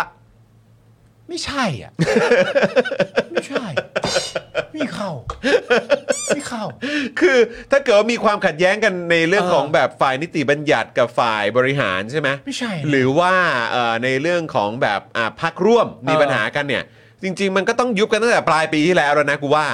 อ่ะอ่ะข้อหนึ่ง นะ ข้อสองใช่ ใช่ไหม แล้วใน แล้ว ข จ ณะ ริง เดียว ๆป่านนี้กูน่าจะได้เลือกแล้วมั้ง แล้วในขณะเดียวกันถ้าเป็นข้อสาม เออ ข้อสามเนี่ยถ้าย้อนกลับไปปัญหาทางการเมืองหรือวิกฤตการณ์ทางการเมืองก็คือมีผู้คนจำนวนมาก ครับ ออกมาขับไล่รัฐบาลที่มีจุดเริ่มต้นจากการทำเผด็จการ อ่า ตอนนั้น การทำน่ะรัฐประหารนะฮะ ทางทำรัฐประหารอ่ะ เออเออเออ อันนั้นยุบได้เลย อ่า อันนั้นยุบและคืนอำนาจให้ประชาชน เอ้ยเดี๋ยว ได้ล เดี๋ยวเดี๋ยวยังไงนะ ถ้าเกิดว่าตอนนั้นมีวิกมีมียังไงนะอ๋อคือหมายถึงตอนนี้เหรอ ไม่ใช่ถ้า เออ เกิดว่าไอตอนปี 63 หรือปี 64 เนี่ย อ่าโอเค คุณจะเรียกว่าตอนนั้นมีวิกฤตการณ์ทางการเมือง อ่าโอเค เพราะมีคนจำนวนมากออกมาขับไล่รัฐบาลที่มีที่มาจากการทำรัฐประหาร อ่า เป็นทหาร ต่อเนื่อง หัวโด สืบทอดอำนาจมา สืบทอดอำนาจ เ มามี เออ การพักหนึ่งชูคนทำรัฐประหาร ซึ่งผิดกฎหมายอย่างชัดเจนเป็น เออ แคนดิเดต เออเป็นกบฏด้วยซ้ำอะ เป็นกบฏและไอ้ เออ คนคนนั้นยังมีการแต่งตั้งสวมา เออ และ เออ สวก็โหวตกันอย่างเรียงแถวจนไอ้คนคนนั้นไอ้กบฏไอ้ไอ้ชั่วนั้นอ่ะ เออ มันได้ขึ้นเป็นเอ่อนายก เออ ก็มีคนออกมาไล่ออกมาอะไร เออ ต่างๆกันานา เออ นั่นนู่นนี่ ตอนนั้นจะยุบสภา ตอนนั้นถ้าจะยุบสภามีการฉีดน้ำไล่ผู้ชุมนุม เออ มีการยิงกระสุนยาง เพราะมัน ก เกิดความไม่สงบ มันเกิดความไม่สงบไอ้ตอนนั้นที่จะยุบก็ยุบได้ ยุบได้นะ แต่พอมาตอนนี้มันไม่มี เพราะฉะนั้นไม่เข้า เออ ไม่เข้าอะ ไม่เข้า เนอะเนอะเนอะ ไม่เข้าแบบไม่ต้องให้วามาลิฟต์ด้วยนะ คือไม่เข้าเลย ไม่ต้อง อะ ให้วามาลิฟ คือ ด้วมึง ย เตะออกเลยมึง ไม่ต้องเตะอ ให้ อก VAR มา ไม่ ด้ว ต้ ย องให้ VAR มาลิฟต์ลูกนี้เลยไม่ต้องเช็คล้ำหน้า คือมึงเตะออก มึงเตะออกเลย แล้วมึงเตะออกแบบมึงเตะออกจากการไม่อยู่บนสนามเดียวกันด้วยนะคือมึงเตะออกอีกสนามหนึ่งเลยอะ เออเออเออ มันไม่เข้า เออ เพราะฉะนั้นมันก็ย้อนกลับมามันก็คงจะเหลืออาจ ว่า จะ ก็ เหลือ ข้อสี่แล้วแหละ ข้อสี่ ข้อสี่แล้วแหละเออ ข้อสี่นี่ถ้า ครับ จะทำก็ไม่ได้ทำธรรมดานะ ฮะ เห็นใจ ฮะ สอสอย้ายพักเดี๋ยวมันผิดกำหนดเวลา เออครับผม ไม่ให้ย้าย ครับ ก็เลยแบบเออ เห็นใจมีการยุบสภา เออ แล้วยุบเมื่อไหร่ดีวะเอาสักก่อนหน้าสักสองวั ส น อง ไหม วันแล้วกัน เลขมันกำลังดีนะ ยุบปุ๊บมาพรุ่งนี้ก็ค่อยฉลองวันเกิด เออ ครับผมอืมนะ แหม่เล่นคนกล้าหาญนี่ โอ้ มัน แน่นอนครับ คน เออก ล้าหาญ ครับ เป็น ผม จริงๆนะ เออครับผม เฮ้ยสบายแล้วคนกล้าหาญนี่แม่งคนกล้าหาญน่ะ คนกล้าหาญครับ คนกล้าหาญนี่ คบ มันดีจริงๆ นะฮะคนเคารพกฎหมายนะฮะคนเคารพกฎหมายก็นั่นแหละฮะอ่ะณ คน ผู้ช เคารคนคนเคารพกฎหมายไม่ไม่ควรแสดงออกว่าบอกให้คนอื่นเคารพกฎหมายนะครับ คือคนที่ทำอย่างนั้น แล้วตัวเองไม่ทำนี่คือ ครับ แบบคือผมไม่รู้จะเรียกว่าอะไร เอ นะ อ จะเรียกว่าอะไรดีคุณผู้ชม เออเพราะว่าผมก็เป็นคนไม่ค่อยชอบพูดคำที่มันหยาบคาย เออ ครับผมนะฮะเออคุณเมโลดี้บอกว่าคุณปาล์มอาจจะลืมคิดไปเปล่าว่าเขาอาจจะเป็นคนแบบคิดช้าอะไรอย่างเงี้ย ทำไมสมองตายอะ ช้าช้า เออ มีเรื่องคิดเยอะบริหารประเทศดูแลทุกสุขประชาชน เหรอ โอ้โห แล้วองคาพยพ ตั้งกี่คนต่อกี่คน มึงตั้งไม่พักเลย ไม่มีใครกระซิบบอกเลยว่า เออยี่สามหมดแล้วนะ เออ สัก อะไร คนก็ไม่มีเหรอ แบบไปเตือนก็ได้ตอนช่วงแขนบวมๆอ่ะ เออเออตอนจังหวะแขนบวมอ่ะ เออช่วงแขนบวมๆอ่ะเออมี เออ คนเตือนหน่อยก็ได้ ปกติบีบ เออ มือมันมันก็ไม่ฟัง ฮะ แต่ถ้าคุณบีบตอนมันแขนบวมมันจะฟังเพราะมันเจ็บ อะไร ยี่สามนี่แล้วยี่สามนี่แล้วเอ ยี่ อ สามนี่แล้วมึงจะยุบทำไม เออ ก็อยากให้สอสอมีโอกาสได้ย้ายพักใครมันจะไปเชื่อมึง เออพักพักเอ่อพักที่เขาเป็นเอ่อที่เขาคงเป็นแคนดิเดตอ่ะ เออ จะมีคนย้ายอีกไหม พักที่เขาเป็นแคนดิเดต พักที่เขาเขาจะ จะ เป็ มี แด คน ดิเดต ย้ายออก ไห รือมีคนย้ายไป ย้ายไปดิ ย้ายไปเหรอ ย้ายไปอย่าไปร่วมงาน อยากไปร่วมงานเพราะว่าคะแนนนิยมดีมากเหรอเอ้ยโห เหรอ ครับ กูว่า กูว่าย้ายเข้าไม่น่าจะ มีกูว่าย้ายเข้าไม่น่าจะ แต่ก็ มี ที่ผ่านมาก็มีไปนะ มี เอ มีมี อครับผม ก็มีอยู่บ้าง ก็มีอยู่บ้างก็อยากเห็นเหมือนกัน เนี่ยป้ายแถวเนี้ยเห็นเยอะเหมือนกันเนาะ เออ ครับผม มีเหมือนกัน เนาะเนาะเนาะคุณ อันเนี้ยผมพูด ฮะ คือการขับมาบ้านคุณนะครับ อันนี้ไม่ได้มีปัญหาอะไรเลยนะครับ การขับมาบ้านคุณเนี่ยนะตอนเนี้ยหน้าที่ผมเจอเยอะสุดเนี่ยก็คือหน้าเอ่อรองแต้ม รองแต้มครับ รองแต้มจากอ่าประชาธิปัตย์ ครับ อันนี้จากใจผมเลยนะครับ รองแต้มไม่เหมาะกับมินิฮาร์ทจริง ผมขอ ผมขอจริงๆ ผมขอออ เพราะว่า ครับ ทำไมถึงมีความรู้สึกว่าต้องทำวะ เออ ทำไมแบบเฮ้ยฉันเป็นรองแต้ม เลือกผมนะครับ มันไม่ต้องปะวะ ก็จะได้อุ่นใจ ด้วยท่านี้เหรอ ได้ใจเอ้าไม่เหรอไม่อุ่นใจเหรอ ไม่ไม่ไม่อุ่น โอ้ยครับ ผมผู้หลักผู้ใหญ่นะเออครับผม ผู้หลักผู้ใหญ่ก็ ยืนนิ่งๆถือว่าเคารพก็ได้ คุณกฤษดาบอกว่าอยากเห็นมันดีเบตนะครับนะฮะอยากเห็นมันไปดีเบตจังครับ อยากเห็นว่ามันจะกล้าหรือเปล่า อ่า เออนะครับ ก็ก็อยากเห็นเหมือนกันครับ แต่ผมว่าเราคงไม่ได้เห็นหรอกครับ ใช่ เชื่อผมดิไม่ได้เห็นหรอกถ้าเห็นนี่ก็ปาฏิหารย์นะผมอยากเห็นมากเลยครับ เออ อยากเห็นครับคุณเอางี้คุณผู้ชมคิดว่ามันจะไปเวทีดีเบตบ้างไหมจะไปบ้างไหมนะครับอ่ะคราวนี้มันก็จะมีประเด็นเกี่ยวกับเรื่องของช่วงที่ผ่านมาเนอะ อ่าน นะครับ วันนี้วันที่เท่าไหร่วันนี้วันที่ 20 ใช่ไหม ใช่ นะครับ ก็มีประเด็นเอ่อเกี่ยวกับเอ่อในช่วงวีคเอนที่ผ่านมาช่วงช่วงปลายเอ่อช่วงช่วงสุดสัปดาห์ที่ผ่านมาจนถึงช่วงวันศุกร์ด้วยนะครับ ครับ นะก็มีหลากหลายประเด็นนะที่เป็นเรื่องเออที่มีการหยิบยกขึ้นมาพูดคุยกันในโลกโซเชียลมีเดียกันเยอะมากด้วย ใช่ นะครับ อย่างประเด็นเอ่อที่คุณอุ้งอิงครับ ครับ ถูกคุณโจนาธานเฮดครับ ครับ ซึ่งเป็นสื่อต่างชาตินะครับ ถามเรื่องพักครอบครัว ใช่ นะครับ เกี่ยวกับประเด็นของพักเพื่อไทยนี่แหละนะครับ ว่าเป็นพักครอบครัว เมื่อวันที่ 17 มีนาคมนะครับ เป็นวันที่พักเพื่อไทยแถลงนโยบายใหม่ที่ธรรมศาสตร์ นะ ใช่ไหมครับ ใช่ วันที่ 17 เนอะ อืม 17 มีนาคมที่ผ่านมา ครับ โดยคุณโจนาธานเฮดเนี่ยนะครับได้ถามคุณแพทองทานว่า การที่คุณแพทองทานเนี่ยมาร่วมงานกับพักเพื่อไทยเนี่ยกังวลหรือไม่ ว่าจะเป็นการตอกย้ำภาพความเป็นพักของครอบครัวชินวัตร อืม นะครับนะซึ่งหลายคนก็ตกใจมากโหมีการถามคำถามนี้ด้วยเหรอ เฮ้ย แต่จริง ๆ แล้วในมุมพวกเรานะในฐานะสื่อนะ อืม นะครับ แล้วก็แล้วก็จริง ๆ ก็คาดหวังที่จะเห็นคำถามแบบนี้จากสื่อไทยด้วยสไตล์แบบนี้จากสื่อไทยด้วยเนี่ย เราก็มองว่าเป็นคำถามที่ปกติมาก คือทำไมมันถามไม่ได้อะ ก็นั่นน่ะสินั่นน่ะสิ แล้วประเด็นสำหรับผมคืออะไรรู้ป่ะ เออ ผมมีความรู้สึกว่าคำถามแบบเนี้ย อืม โคตรดีต่อคนตอบเลยนะ ใช่ มากเลยนะ ถ้าถ้าตอบออกมาแล้วเคลียร์และอะไรทุกอย่างมันคือโคตรดีเลยนะฮะ แต่ช่วงนี้มันก็คงมีภาวะแปลกๆกันแหละเหมือ เอน อ ช่วงนี้มันเป็นภาวะอะไรในสังคมไม่รู้คนชอบไปวิจารณ์คำถามแล้วไม่ค่อยฟังคำตอบก็แปลกๆเหมือนกัน นั่นนะสิครับนะฮะอ่ะ anyway นะครับก็คือทางคุณโจนาธานเนี่ยก็ถามคุณแพทองทานว่าการมาร่วมงานกับพักเพื่อไทย กังวลหรือไม่ว่าจะเป็นการตอกย้ำภาพความเป็นพักของครอบครัวชินวัตร อืม โดยคุณแพทองทานเนี่ยได้ส่งไมโครโฟนครับให้คุณเศรษฐาเป็นผู้ตอบคำถามแทน อืม นะครับก็คือคุณแพทองทานเนี่ยไม่ได้ตอบเองนะครับให้คุณเศรษฐาตอบให้ ครับ นะครับซึ่งคุณเศรษฐาก็ได้ผายมือไปยังที่นั่งของคณะผู้บริหารพัก และผู้ลงสมัครเลือกตั้งสสนะครับ ก่อนกล่าวยืนยันว่า อืม พักเพื่อไทยไม่ใช่ธุรกิจครอบครัว บุคลากรของพักเพื่อไทยล้วนแล้วเป็นผู้ที่ยอดเยี่ยม มีความรู้ความสามารถให้เครดิตพวกเราหน่อย give them some credit นะครับนะก็เนี่ยแหละครับมันก็เลยเป็นประเด็นนะนะครับ เพราะว่าก็คือกลายเป็นว่าเอ่ออะไรนะฮะจริง ๆ ชื่อเขา อ๋อไม่ใช่ไม่แซว คุณมุก แซวแซ คุณ ว มุกบอกว่าจริง ๆ ชื่อเต็มเขาคือโจนาธานเฮดช็อตค่ะ รอเป้า เข้าไปเลยพวก เออ ครับผม ฮะ นะฮะแต่ว่าก็นั่นแหละครับก็หนึ่งก็คือมันน่าเสียดายตรงที่ว่าคุณอ่าอุ้งอิงไม่ได้เป็นคนตอบเองเนาะ อ่าใช่ นะครับ อันนั้นก็เป็นประเด็นหนึ่งเพราะว่าจริง ๆ แล้วก็คือคำถามนี้ถามไปที่คุณแพทองทานน่ะ อืม นะครับ แต่คุณแพทองทานไม่ได้ตอบ แล้วก็ อ่า ให้ทางคุณเสถา อืม เป็นผู้ตอบ อืม นะครับ ก็เลยแบบอ้าวยังไงอ่ะ หรือคุณแม่ทองทานอาจจะคิดแบบนี้ไหมว่าเออถ้าคำถามลักษณะนี้เนี่ยตัวเองตอบเองตอบเองมันก็จะเหมือนแบบเหมือนฟังดูแบบออฟเวียสไปหน่อย ให้ให้ให้คนอื่นในพักเป็นคนตอบให้ ให้คนอื่นในพักเป็นคนบอกความรู้สึกที่มีดีกว่า อ่า ว่า ของคนของคนผู้ร่วมพักด้วยกัน ผู้ร่วม ค พั วาก รู้ ด้วย สึก กัน อย่างไร เขารู้สึกหรือเปล่าก็คุณบอกเป็นพักครอบครัว อ่า เพราะฉะนั้นถ้ามาถามลูกสาวหรือคนในครอบครัวว่าเป็นไหม อืม อาจจะไม่ใช่คำตอบที่แฟร์นัก อืม เพราะฉะนั้นให้คนอื่นในพักเพราะวันนั้นในความเป็นจริงเอ่อมันเป็นวันเปิดตัวแบบ 400 เขตใช่ไหม อืม นั่งกันเต็มแบบแพนโนลเลย เป็นการเปิดตัวที่ดีนะฮะ อืม หมายถึงว่าในแง่ของการทำอีเวนต์น่ะ อืม ผมว่าแม่งเทมาก เออก็ดู เาแค่ อลังการอะ แล้วคุณเศรษฐาก็ได้รับคำชมค่อนข้างเยอะมากด้วยว่าวันนั้นมีมาดที่แบบ อืม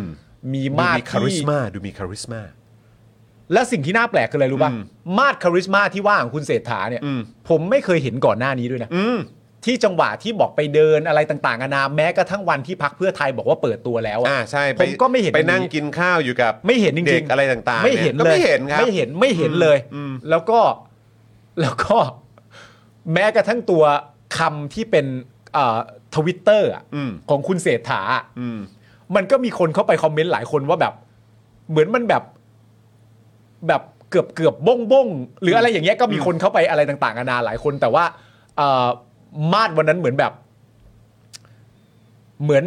เหมือนฟูร่า เออ แบบครบมาแล้ว อืม อะไรต่างๆนานาแต่ อืม ในงานก็เป็นอย่างนั้น แล้วว่าในงานก็เปิดกันแบบ4เขตแสงสีอะไรต่างๆนานาจังหวะจากโคนอะไรต่างๆนานาก็ถือว่าในแง่ของอีเวนต์อีเวนต์หนึ่งในการเปิดตัวก็ถือว่าสำหรับผมนะผมถือว่าทำได้ยอดเยี่ยม อืม แต่ย้อนกลับมาประเด็นเรื่องคำถามคำถามเนี่ยก็อาจจะเป็นมุมเดิม อืม ว่าว่าให้คุณเศรษฐาตอบอาจจะเป็นการตอบที่ฟังดูแฟร์มากกว่าที่ให้ลูกสาวตอบ อืม แต่ในขณะเดียวกันมุมหนึงก็เป็นเรื่องที่น่าเสียดาย ว่าในความเป็นจริงอ่ะผู้ถามก็คงต้องการถามให้ลูกสาวนั่นแหละตอบ ใช่ ก็คือ เออ คำตอบเนี้ยเขาเขาเขาก็เลือกที่จะถามแล้วไงว่าจะ เออ ถามใคร ใช่ ใช่ไหมครับ เพราะว่า ซึ่งถ้าเกิดว่าต่อไปอ่ะ เออ มันก็น่าจะเคลียร์ เออ แล้วก็อาจจะทำให้คำถามนี้เนี่ย มันไม่ถูกถามอีกก็ได้ ใช่ ใช่ไหมเพราะว่าถ้าเกิดตอบออกมาแล้วมันเคลียร์ ใช่ แต่คือผมแค่มีความรู้สึกว่า พอให้คุณเศรษฐาตอบแบบเนี้ย เออ คำถามเนี้ยยังเปิดกว้างให้ถูกถามได้ต่อนะ ใช่ แล้วก็เจอครั้งหน้าก็ถามคุณนุ้งยิงใหม่ก็ได้ เพราะว่ามันก็ไม่ได้เสียหายต่อคุณนุ้งยิงอยู่แล้วที่ ใช่ คุณนุ้งอิ๊งจะตอบ ก็ตอบสิครับ มันก็ไม่ใช่เรื่องน่าแปลกใจอะไร เพราะว่าถ้าตัดสินใจที่จะมาอยู่ตรงจุดนี้แล้ว เออ ใช่ไหมครับ ก็ต้องมีคำตอบให้อยู่แล้วแหละ ใช่ ใช่ไหมล่ะครับ แล้วในขณะเดียวกันพะสำหรับผมนะ เมื่อย้อนกลับมาถึงคำตอบของคุณเศรษฐา อืม ที่ได้รับเสียงปรบมืออย่างก้องกังวานอ่ะ อืม ผมอะมีความรู้สึกว่า คุณเศรษฐาก็ต้องตอบอันเนี้ย ก็ต้องตอบประมาณนี้แหละครับ แต่แต่ก็เป็นประมาณนี้ที่ตอบได้ดีนะ อืมอืม เป็นประมาณนี้ที่ตอบได้ดี ตอบตอบได้ซีน อืม แต่ว่าครั้นว่าเราจะแบบ ไม่แต่เสียงปรบมือตรงนั้นก็คือคนเพื่อ เข้าใจ ไทย เข้าใจเข้าใจ ออ เข้าใจ ครับ แต่ภาพที่มันออกมามันก็ซีนไหมอ่ะ ก็ก็ซีแหละ ใช่ไหมมันก็ซีน เออครับอ่ะผม เออจังหวะมันก็ได้ แต่ว่าในขณะเดียวกันพอมัน แต่แต่ผมตลกดีนะผมเห็นหน้า ผมเห็นหน้าคุณคุณโจนาธานนะผม เออ รู้สึกว่าเขาก็คงแบบเป็นฟิลแบบ อืมก็ปรบมือกันไปก็เข้าใจแต่คือแบบกูไม่ได้คำตอบไง เพราะว่าคำตอบของคุณเศรษฐาสำหรับผมว่ามันเป็นคำตอบประมาณว่า หันไปดูคนเหล่านี้สิครับ ครับ อ่ะหันไปดูแล้ว อ่ะครับ หันไปดูแล้วเห็นแล้ว 400 คน ครับ นั่งกันสวยงามเลย ครับ และ 400 คนนี้มันเป็นพักครอบครัวเหรอครับ อืม ไม่รู้ครับ เออ ไม่ไม่ไม่รู้ครับว่า เออ 400 คนอันนี้บอกแล้วมันจะกลายเป็นอะไร ไม่ไม่รู้ว่าพื้นฐานในการวัดคืออะไร ให้เครดิตพวกเขาหน่อย ก็ให้ ก็ให้ก็ได้ครับ ให้ครับ ให้ก็ได้ครับ เออให้ครับ เพราะฉะนั้นไอ้ตัวคำตอบคุณเศรษฐาสำหรับผมเลยมีความรู้สึกว่าคุณเศรษฐาก็ตอบประมาณเนี้ย เออแต่มันมันมันไม่ได้เป็นคำตอบไงเออมันไม่ได้เป็นคำตอบของคำถามไงนั่นแหละครับนะฮะคุณมุกบอกว่าเพราะงั้นวันนี้เนื้อข่าวหลาย ๆ สื่อต่างประเทศก็เลยเป็นการเลือกก็เลยเป็นการเลือกตั้งครั้งนี้ คือศึกระหว่างลูกสาวของผู้ถูกทำรัฐประหาร กับคนทำรัฐประหารครับ เนี่ย มันก็มันก็วนมาไง อ่า เออก็คือคำถามนี่มันก็จะไม่จบไงครับ เออ ม เนี่ยคุณ ใช่ไหมรับ เกียร์ก็บอกเหมือนกันงงว่าอันนี้มันเป็นการตอบคำถามยังไงใช่ไหม นั่นน่ะสิ เออ นะครับนะฮะเออปึ๊บปึ๊บปึ๊บอะไรคุณกั๊กอ๋อเออครับผม นะฮะ อ่ะ โอเคนะครับ อันนี้ก็เป็นประเด็นหนึ่งนะครับ ก็อย่างที่บอกไปนะครับว่าเดี๋ยวประเอ่อประเด็นนี้อาจจะ ต้องถูกเปิดกว้างต่อไปนะครับ ให้คำถามนี้ยังถูกถามต่อไปได้นะครับ ครับ นะฮะแล้วผมก็ไม่แน่ใจว่าทางคุณเอ่ออุ้งอิงจะ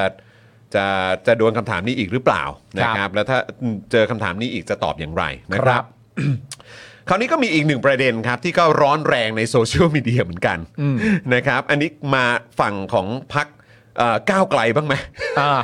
นะครับ ประเด็นของเออสสอมรัตน์ครับ ปราศัยเรื่องเสื้อแดงครับ ก็กลายเป็นประเด็นนะครับ หลังจากเมื่อวันที่ 18 มีนาคมครับนะฮะคุณอมรัตน์โชคประมิตรกุลนะครับก้าวไกล ขึ้นปราศัยที่นครปฐมนะครับ โดยช่วงหนึ่งของการปราศัยเนี่ยคุณอมรัตน์พูดว่าฝากบอกพี่น้องเสื้อแดงที่นั่งอยู่ที่นี่และทางบ้าน เราจะเอาฆาตกรที่สั่งฆ่าประชาชน 99 ศพ ในเหตุการณ์คนเสื้อแดงราชประสงค์มาลงโทษ ครั้งที่ฝั่งเพื่อไทยเป็นรัฐบาลปี 2555 มีรัฐมนตรีกระทรวงการต่างประเทศชื่อ สุรพงษ์โตวิจักรชัยกุล ไม่ยอมไม่กล้าเซ็น ICC ทั้งทั้งๆที่อายการของศาลอาญาระหว่างประเทศทำเรื่องเสร็จแล้ว ผ่านอายการแล้ว ขอเพียงรัฐมนตรีต่างประเทศ เซ็นชื่อแกรกเดียว แต่ไม่กล้าพอ เพราะฉะนั้นวิญญาณของพี่น้องคนเสื้อแดงจึงยังไม่ได้รับความยุติธรรมจนถึงวันนี้ 13 ปีแล้วครับ ครับผม โอ้โหวันนี้ก็ในโซเชียลมีเดียก็คนแบบแชร์กันเยอะเลย อืม นะครับ แล้วก็มีการถกเถียงกันจากหลากหลายฝ่ายด้วยนะครับ ครับ นะฮะแต่ว่าก็น่าสนใจเพราะก็มีคนแสดงความคิดเห็นอ่าโต้แย้งมาเหมือนกัน ครับ นะครับในการปราศัยของคุณอมรรัตน์นะครับ บอกว่ารัฐบาลเพื่อไทยเนี่ยก็ไม่ได้นิ่งเฉย ไม่ดำเอ่อไม่ได้นิ่งเฉย ไม่ดำเนินคดี อธิบดีกรมสอบสวนคดีพิเศษ และตำรวจอีก 3 นายที่มาทำคดีเพื่อเอาผิดคนที่สั่งสลายการชุมนุมคนเสื้อแดง และการดำเนินคดีทำในยุครัฐบาลเพื่อไทย แต่ภายหลังการรัฐประหารคนที่เป็นเจ้าพนักงานดำเนินคดีถูกศาลพิพากษา สั่งให้จำคุก 4 ปี นอกจากนี้รัฐบาลเพื่อไทยพอเข้ามาเป็นรัฐบาลคอรมอก็ดำเนินการเยียวยาผู้ชุมนุมที่บาดเจ็บ และเสียชีวิตกว่า 2,000 ล้านบาท จะ ครับ บอกว่าไม่ทำอะไรเลยก็ดูไม่เป็นธรรมนัก ครับ เออ นะครับ ก็จริงๆเอ่อข้อมูลที่ที่มีการเอ่อมีการแสดงความเห็นโต้แย้งออกมา ก็รู้สึกว่าเป็นเป็นความเห็นที่ที่เอ่อที่น่าสนใจนะ อืม นะครับ ก็ถ้าถามว่าไม่ทำอะไรเลยเนี่ย ก็คงพูดอย่างนั้นไม่ได้ ใช่ นะครับแต่ว่าหนึ่งไอ้เงินเยียวยาที่เอ่อเยียวยาผู้เสียชีวิตเนี่ย อืม เราก็อันนั้นก็เอ่ออันนั้นก็เป็นเรื่องของเงินไง อืม ใช่ไหมครับอันนี้เรายังไม่ได้ไปถึงว่าเออก็แน่นอนก็เป็นเงินภาษีประชาชนใช่ไหมครับแต่ว่าก็แน่นอนการเยียวยาประชาชนมันต้องเกิดขึ้น ใช่ครับ แต่ผมเชื่อเลยว่าสิ่งที่ประชาชนผู้ที่ต้องผ่านความเจ็บปวด แล้วก็คนในครอบครัวต้องเสียชีวิตเนี่ยจากความรุนแรงที่เกิดขึ้นจากฝั่งเจ้าหน้าที่รัฐเนี่ย อืม คือผมคิดว่าสิ่งที่เขาต้องการเขาเรียกว่าเป็นเหมือนเป็น closure นะ อืม เออหรือว่าเป็นสิ่งที่เขาก็ต้องการน่าจะคือเรื่องของเงินทองเนี่ยการเยียวยาต่างๆเนี่ยอันนี่สำคัญอยู่แล้ว อืม นะครับแล้วก็เป็นสิ่งที่ถูกต้องที่ดำเนินการแล้วก็ทำแต่ว่าอีกพาร์ทหนึ่งเนี่ยก็คือการนำคนผิดมาลงโทษเนี่ยแหละ อืม นะครับอันนี้น่าจะเป็นประเด็นที่ที่หลายคนก็ก็ตั้งคำถามกันมาก ๆ เลย ใช่ นะครับนะฮะรวมไปถึงเอ่อประเด็นที่เกี่ยวกับเรื่องของงบประมาณ อืม นะครับของฝั่งเอ่อผู้ที่เกี่ยวข้องอ่ะ อืม ก็คือผู้ที่ลั่นไกลอ่ะ อืม เออนะครับในยุคสมัยนั้น อืม นะครับคือการที่จะเหมือนเหมือนแบบเอ่อควบคุมดูแล อืม นะในประเด็นต่างๆ เหล่านี้เนี่ยการลดงบประมาณของกองทัพ อืม อะไรต่างๆ เหล่านี้เออมันเกิดขึ้นหรือเปล่า อืม ใช่ไหมครับนะฮะก็อันนี้ก็เป็นอีกข้อสังเกตที่คนก็ตั้งข้อสังเกตขึ้นมาด้วย อืม นะครับนะฮะก็เพราะฉะนั้น นะครับ ก็ ผมคิดว่าการหยิบยกเรื่องราวพวกนี้ขึ้นมาพูดกันในช่วงของการเลือกตั้งนี่ก็น่าสนใจดีเหมือนกัน ก็ดี นะครั ครับ บ เพราะว่ามันก็ต้องมีการมีการหยิบยกขึ้นมาถกเถียงกันนะ ใช่ เออนะครับ ไม่ละผมมีความรู้สึกว่ามันเป็น อืม มันมีมันมีอันหนึงที่มันแบบน่าตลกนะตอนนี้อะ อ่าใช่เออโทษนะฮะเยียวยากับการลงโทษมันคนละส่วนกันอันนี้ เออ สำคัญเลยใช่ครับ ใช่ คือเยียวยาก็ต้องเกิดขึ้น และการลงโทษเอาคนผิดมามารับผิดอ่ะมารับ เออ ผิดชอบอ่ะนะครับเพื่อให้ผู้ที่สูญเสียอะไรต่างๆเนี่ยเขาเขาแบบเขาได้รับการแบบเยียวยาทางด้านจิตใจด้วยอะ เอออั นนี้มันก็สำคัญมากนะครับ ใช่ครับไม่หรอกครับที่ผมมีความรู้สึกว่าคือนะตอนนี้มันแบบแบบว่า สมมติว่าพอเราเถียงกันไปถึงจุดหนึ่งใช่ไหม อืม มันก็สามารถจะมีคนแล้วมันมันมันมามันมาเหมือนเรื่องเดิมว่า คือแน่นอนเราก็คิดเหมือนกันว่ายังไงประเทศมันก็เป็นประชาธิปไตยอ่ะ อืม อันนี้เป็นแบบไม่ไม่ไม่ว่าไม่ว่าใครที่เป็นประชาธิปไตยก็คงจะคิดเหมือนกันอยู่แล้วทุกคนอะไรอย่างเงี้ยแต่พอมันคุยไปสักพักหนึ่งทุกคนก็จะแบบหลาย ๆ คนก็อาจจะกลับมาแบบว่า ก็ ก็ไม่เห็นเป็นอะไรเลยดิใครจะเลือกใครก็เลือกไปสิ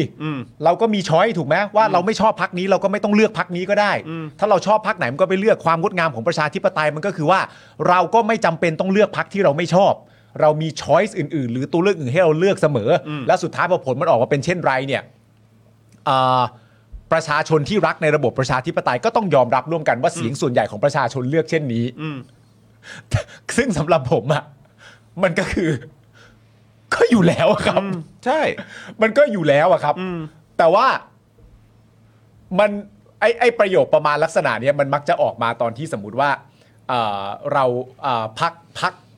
พักเราถูกโจมตีอะ อืม พักที่เราเชียร์ถูกโจมตีอะ อืม ไอประโยคเหล่านี้มันจะออกมา อืม แต่คือแค่ว่าสำหรับผมเนี่ยไอประโยคที่ผมเพิ่งพูดไปเมื่อสักครู่เนี้ยมันก็เป็นประโยคที่เถนตรงและก็งดงามที่สุดอยู่แล้วในระบอบประชาธิปไตยอ่ะ ใช่ แต่มันก็ไม่ได้แปลว่าเราเถียงอะไรกันไม่ได้เนี่ย เออใช่ใช่ รู้ปลายทางนั้นอะเอาด้วยกันหมดอยู่แล้ว ไม่มีใครไม่เอาหรอก เพราะว่าไม่อย่างนั้นแม้กระทั่งเราพูดพูดถกเถียงกันเรื่องประเด็นของนโยบายของพรรคต่างๆอะถ้าเราพูดนโยบายต่างๆว่าเออนโยบายพักนี้ไม่ดีไว้ยเราไม่ชอบเลย นโยบายพักนี้มันดีนั้นดูนนี่ แล้วเวลาเรากำลังพูดเรื่องนี้อยู่แล้วมีคนโผล่มา ไม่ชอบก็ไม่ต้องไปเลือกสิ เออ เราก็แบบ เอ้าแล้วเหลือเรื่องอะไรให้คนสามารถพูดกันได้บ้างว่า ใช่ ถ้าสุดท้ายว่าคุณจะมา ใช่ จบที่ไม่ชอบไม่เลือกไอ้ไม่ชอบก็ไม่ต้องเลือกมันก็คืออยู่แล้วอะครับ ใช่ แล้วก็คือ ฮะ แบบผมว่ามันคือความ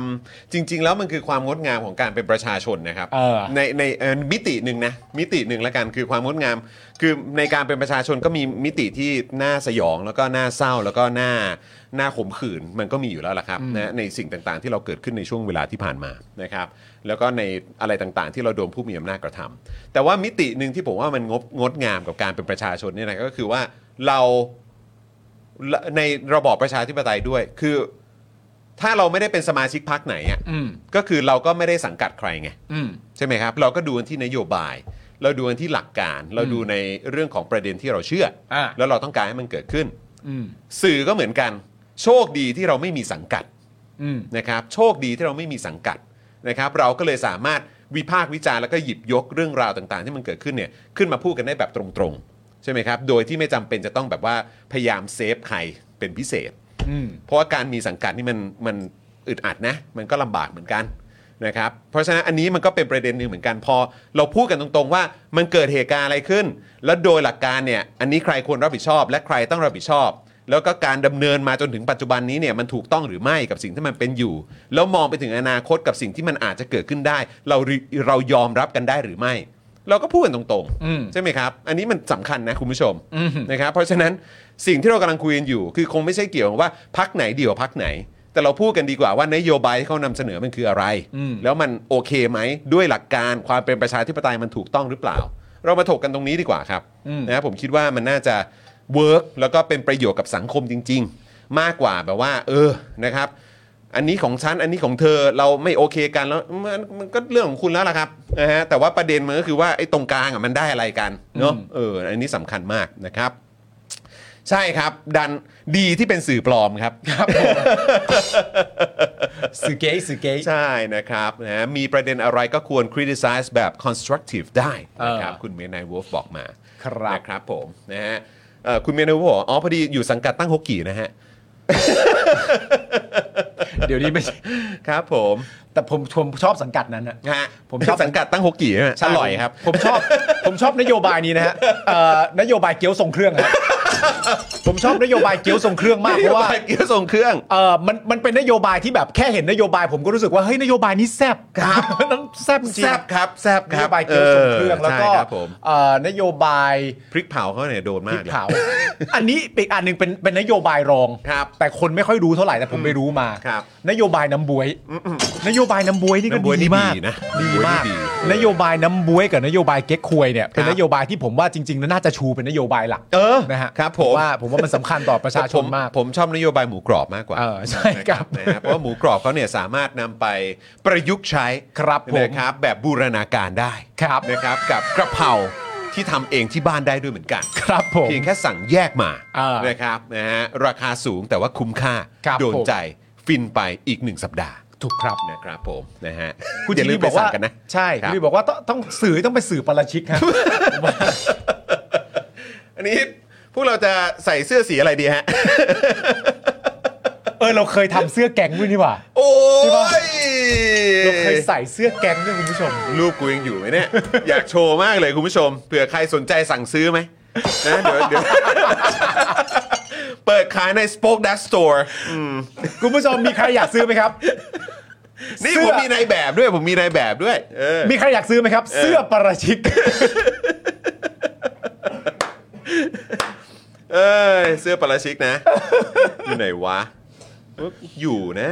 จำได้ว่าเซฟไปอยู่นะเดี๋ยวก่อนนะมี คือถ้าคุณผู้ชมซื้อเสื้อประชิกเนี่ยคุณผู้ชมเป็นแฟนตัวจริงยิ่งก ว่า Daily Topic นะฮะ ครับเออตัวจริงเลยนะ ตัวจริงเลย ตัวจริงเลยนะ แล้วผมจำได้เลยว่าเสื้อเราอะ เออ ตอนนั้นผมไปทำเสื้อกัน ฮะ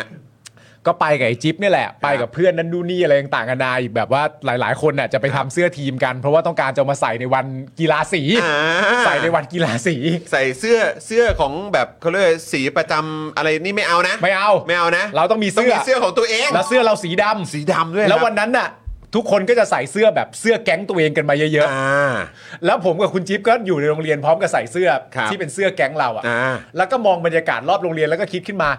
เชี่ยเวลาใส่เสื้อแบบนี้มารวมกันอ่ะ เออบ รรยากาศโคตรน่าตีกันเลยอะ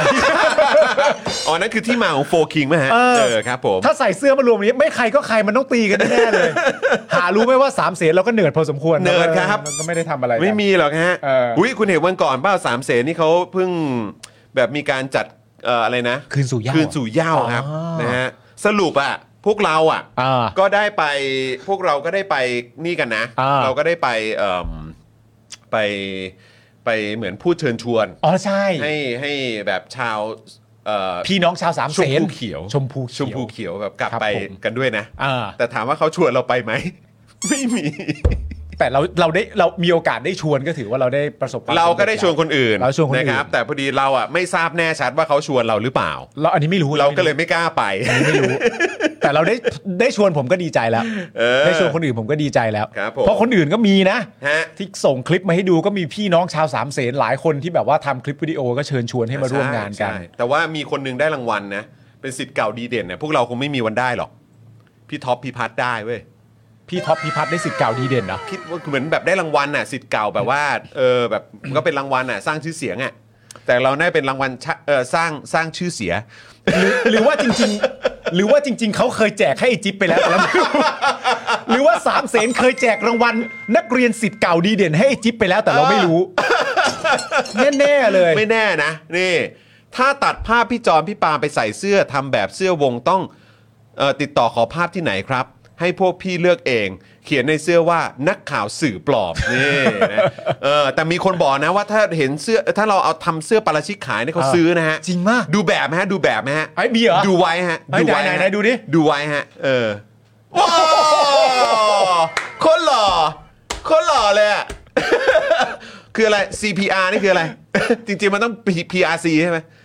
โอ้โหโคตรหล่ออ่ะ อ๋อใช่ ใครวะ มันต้อง PRC ดูสิครับแล้วด้านหลังครับ แนะนำว่าไปนอนห้องห้องพยาบาลไหมเราะ คือคนอย่างมึงไปนอนห้องพยาบาลดีกว่า คุณผู้ชมดูดิ ผมยังเจาะหูอยู่เลยอ่ะ คนซ้ายคุณปาล์มนะ น่าจะคุ้นหน้าอยู่แล้ว อ่าน นะครับ คนคนกลางนี่ผม ส่วนคนขวาเนี่ยเพื่อนจิ๊บเราเอง คุณผู้ชม คนขวามือสุดของคุณผู้ชมเนี่ย ฮะ นี่ก็คือคุณจิ๊บนะครับ คุณจิ๊บคุณจิ๊บในตำนานอ่ะ เออ คุณจิ๊บในตำนานที่เราพูดถึงบ่อยๆเนี่ย ครับ คนนี้คือคุณจิ๊บนี่แหละ ครับ นะครับ ผม เออ ก็เห็นหน้าก็รู้เลยว่า ฮะ คือโตมาก็ควรจะเป็นนักเลงอย่างเดียวอะ นอกนั้นมึงก็ไม่ควรเป็นอย่างอื่นแล้วอะอ่าอันนี้ก็ควรจะเป็นนักเลงอย่างเดียว เออ นะคนนี้ก็ เออ ไม่ธรรมดา นี่ผมอุตส่าห์หาไม่ได้เนี่ยเออโคตร ใช่ โคตรงงเลยแบบเอ้ยเจอได้ไงวะ อ่า ครับผม ร่างกายก็เห็นว่าผอมๆอย่างนี้นะฮะ ฮะ แต่ก็ถือว่าจัดคนนึงเหมือนกัน จัดครับจัด นะ ฮะ ฮะ เออครับผม อย่างที่ผมบอกไปนะฮะคุณจิ๊บนี่ก็คือ เหมือนพ่อหนุ่มคนหนึงที่แบบว่า แทงสนุกเก่งสุดในโรงเรียน ใช่ครับ เล่นกีตาร์เก่งอันดับต้นๆ ฮะ ขี่มอไซค์เป็นตั้งแต่ป .6 อะไรอย่างงี้แล้วมั้ง เออ ขี่บิดมา แซบแซบแซบ เออ เออครับ ทรงอย่างแบดนะฮะ เออ คุณจอนี่ก็ทรงนี้ก็เรียนรอดอ อ่า นะครับ ครับผ ผม มคุณจิ๊บก็ ก็อยู่ในโรงเรียนแต่ไม่เรียนหนังสือ ไม่เป็น ไรผมนี่ก็ไปไปอ่านิวซีแลนด์ เอ่อจิบจิบซันตาน่าใช่ฮะ พิซซันตานา ใช่ครับเออ พิซ ะค ซั รั น บ ตานานะฮะ ครับเออ เนี่ยที่ผมบอกคุณผู้ชมมันไม่ใช่เรื่องล้อเล่นนะ ครับ ผมมาเจาะหูใช่ไหม ฮะฮะ แล้วมันก็ขาดจริง อ่ะ ๆเออคือติ่งหูมันขาด เออ ติ่งหูมันขาดแบบ อืม มันขาดแบบเจาะหูอย่างนี้ใช่ไหมฮะ เออ แล้วก็คือติ่งหูมันขาดออกไปอย่างนี้แหละปุ๊บ ขาดไปนี่เลย เฮ้ย นะครับ เนี่ยแหละฮะคุณผู้ชม อ่ะโอเคขอบคุณพี่บิวครับ นะฮะใครสนใจก็นั่นแหละครับเอ่อคงยังไม่ทำออกมาขายครับ ไม่ทำฮะ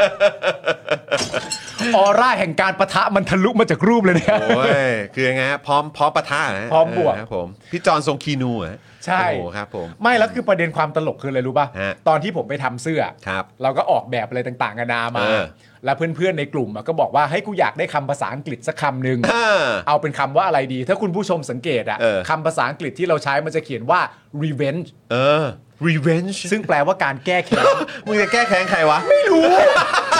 แต่มันดูมันดู ไม่ แบบ รู้ มันดูดุดี กูก็เขียนให้ไปตั้งหลาย เออเออ คำให้เพื่อนๆเลือก เออเออ มีคำแบบ association ประชิก association มีคำว่า revenge มี ตอนเด็ คำ ก ว่า เลยเนอะ มีคำว่า worse เออ มีคำว่าอะไรต่างๆนานา เออ มีคำว่าแบบอะไรต่างๆนานามาก เออ มาย แล้วแม่งก็ขอไปครับมาเฮ้ยเอ้ยที่คำว่า revenge แม่งเขียนตัวอาสวยดีกว่าคำว่า revenge แหละแล้วก็ใส่เข้ามาแบบเหมือนเดินเข้ามาแบบ เราจะแก้แค้นใครเหรอมีปัญหากับผู้ใดสักคนหนึ่งไหม ในโรงเรียนทุกคนก็ก็ก้มหน้าก้มตาเรียนหนังสือกันนะ แล้วผมก็จำได้ผมก็ยื่นเสื้อให้จอน ครับ จอนเราทำเสื้อมาให้แล้ว เออ มึงใส่ไซส์นี้นะ เออ ไอ้จอนก็หยิบมาดู แล้วคนนี้ก็เก่งภาษาอังเอกฤษอ อ อ ยู่แล้ว แล้วจอนก็ถาม มึงใส่คำว่า รีเวนต์มาทำไม ไม่รู้ กูไม่รู้กูใส่ทำไม แต่ นี่ มัน กูลืมไปแล้วนะเนี่ยเออ เขียนมา อ๋อสามเซนรีเวนเจอร์ ครับผม ครับผม ฮะ เออครับผมอ่ะโอเคอ่ะคุณผู้ชมนะครับเอ่อเดี๋ยวก่อนนะ ถึงไหนแล้ววันเนี้ยถึงอี หมดแล้ ก ว หนึ่งข่าวแล้วคุณผู้ชม มาถึงอีกข่าวหนึ่งดีกว่านี้เราไม่พูดถึงไม่ได้ด้วยเหมือนกัน เพราะว่ามันก็เพิ่งมีประเด็นใช่ไหมที่มีการเอ่ออุ้ม อ่า นะมีการอุ้มนักศึกษาปริญญาโท ใช่ วจีน ใช่ นะครับอารมณ์เหมือนแบบไปเรียกค่าไถ่เนอะ อ่า นะฮะต้องจ่ายรู้สึกว่าจะเสียเงินไปประมาณ 3 ล้านบาท ถูกต้อง 3ล้านบาทนะ ใช่ ครับช่วงนี้ก็ถ้าใช้คำแบบเอ่อคุณชูวิทย์เนี่ยก็คือว่า โอ้โหช่วงนี้จีนเทาเนี่ย อ่า หรือจีนดำมืดเนี่ย อ่ามั มันเหิมเกริมจริง ๆ มันเหิมเกริม ออมันเหิมเกริมโดยเฉพาะในพระนคร อ่า เออนะต้องทำแบบทำอย่างนี้อุกอุกอาจมาก เหิมเกริมในพระนคร เออเหิมเกริมอุกอาจในพระนคร โคตรสองสี่เก้าเก้า ครับผม ดุดันจริงๆไม่รู้จะทำไงครับ ก็เลยต้องเรียกตัวมันมาจากพระนครฮะให้มาอยู่อุตภเปาด้วยกัน แล้วก็คือรถเนี่ยผมก็เพิ่งรู้ว่าเอ้าสูบรถเช่าว่ะ เหรอ รถตู้ไอ้เอาผาดอ่ะ เหรอ เขาเรียกว่าเอาเอาฟาสต์ เออนั่นแหละ เออนั่นแหละเออแบบว่า เป็นรถเช่าเหรอ รถเช่าแล้วไปจอดทิ้งไว้ด้วยนะ จริงเหรอ แล้วตัวเจ้าของก็ต้องแบบเนี่ยดูสิผมเนี่ยก็ต้องไปให้เอ่อพี่แท็กซี่อ่ะขับเอ่อไป เอากลับ ไปไปเอากลับมาให้ โอ้โห รู้สึกไปจอดทิ้งไว้ต่างจังหวัดอ่ะ โอ้โห เออโอ้ คุณทีพิว ครับ มีอะไรที่เด็กคิดว่าเท่แล้วโตมาคิดว่าไม่เท่ ครับ เสื้อแก้แขน ครับผม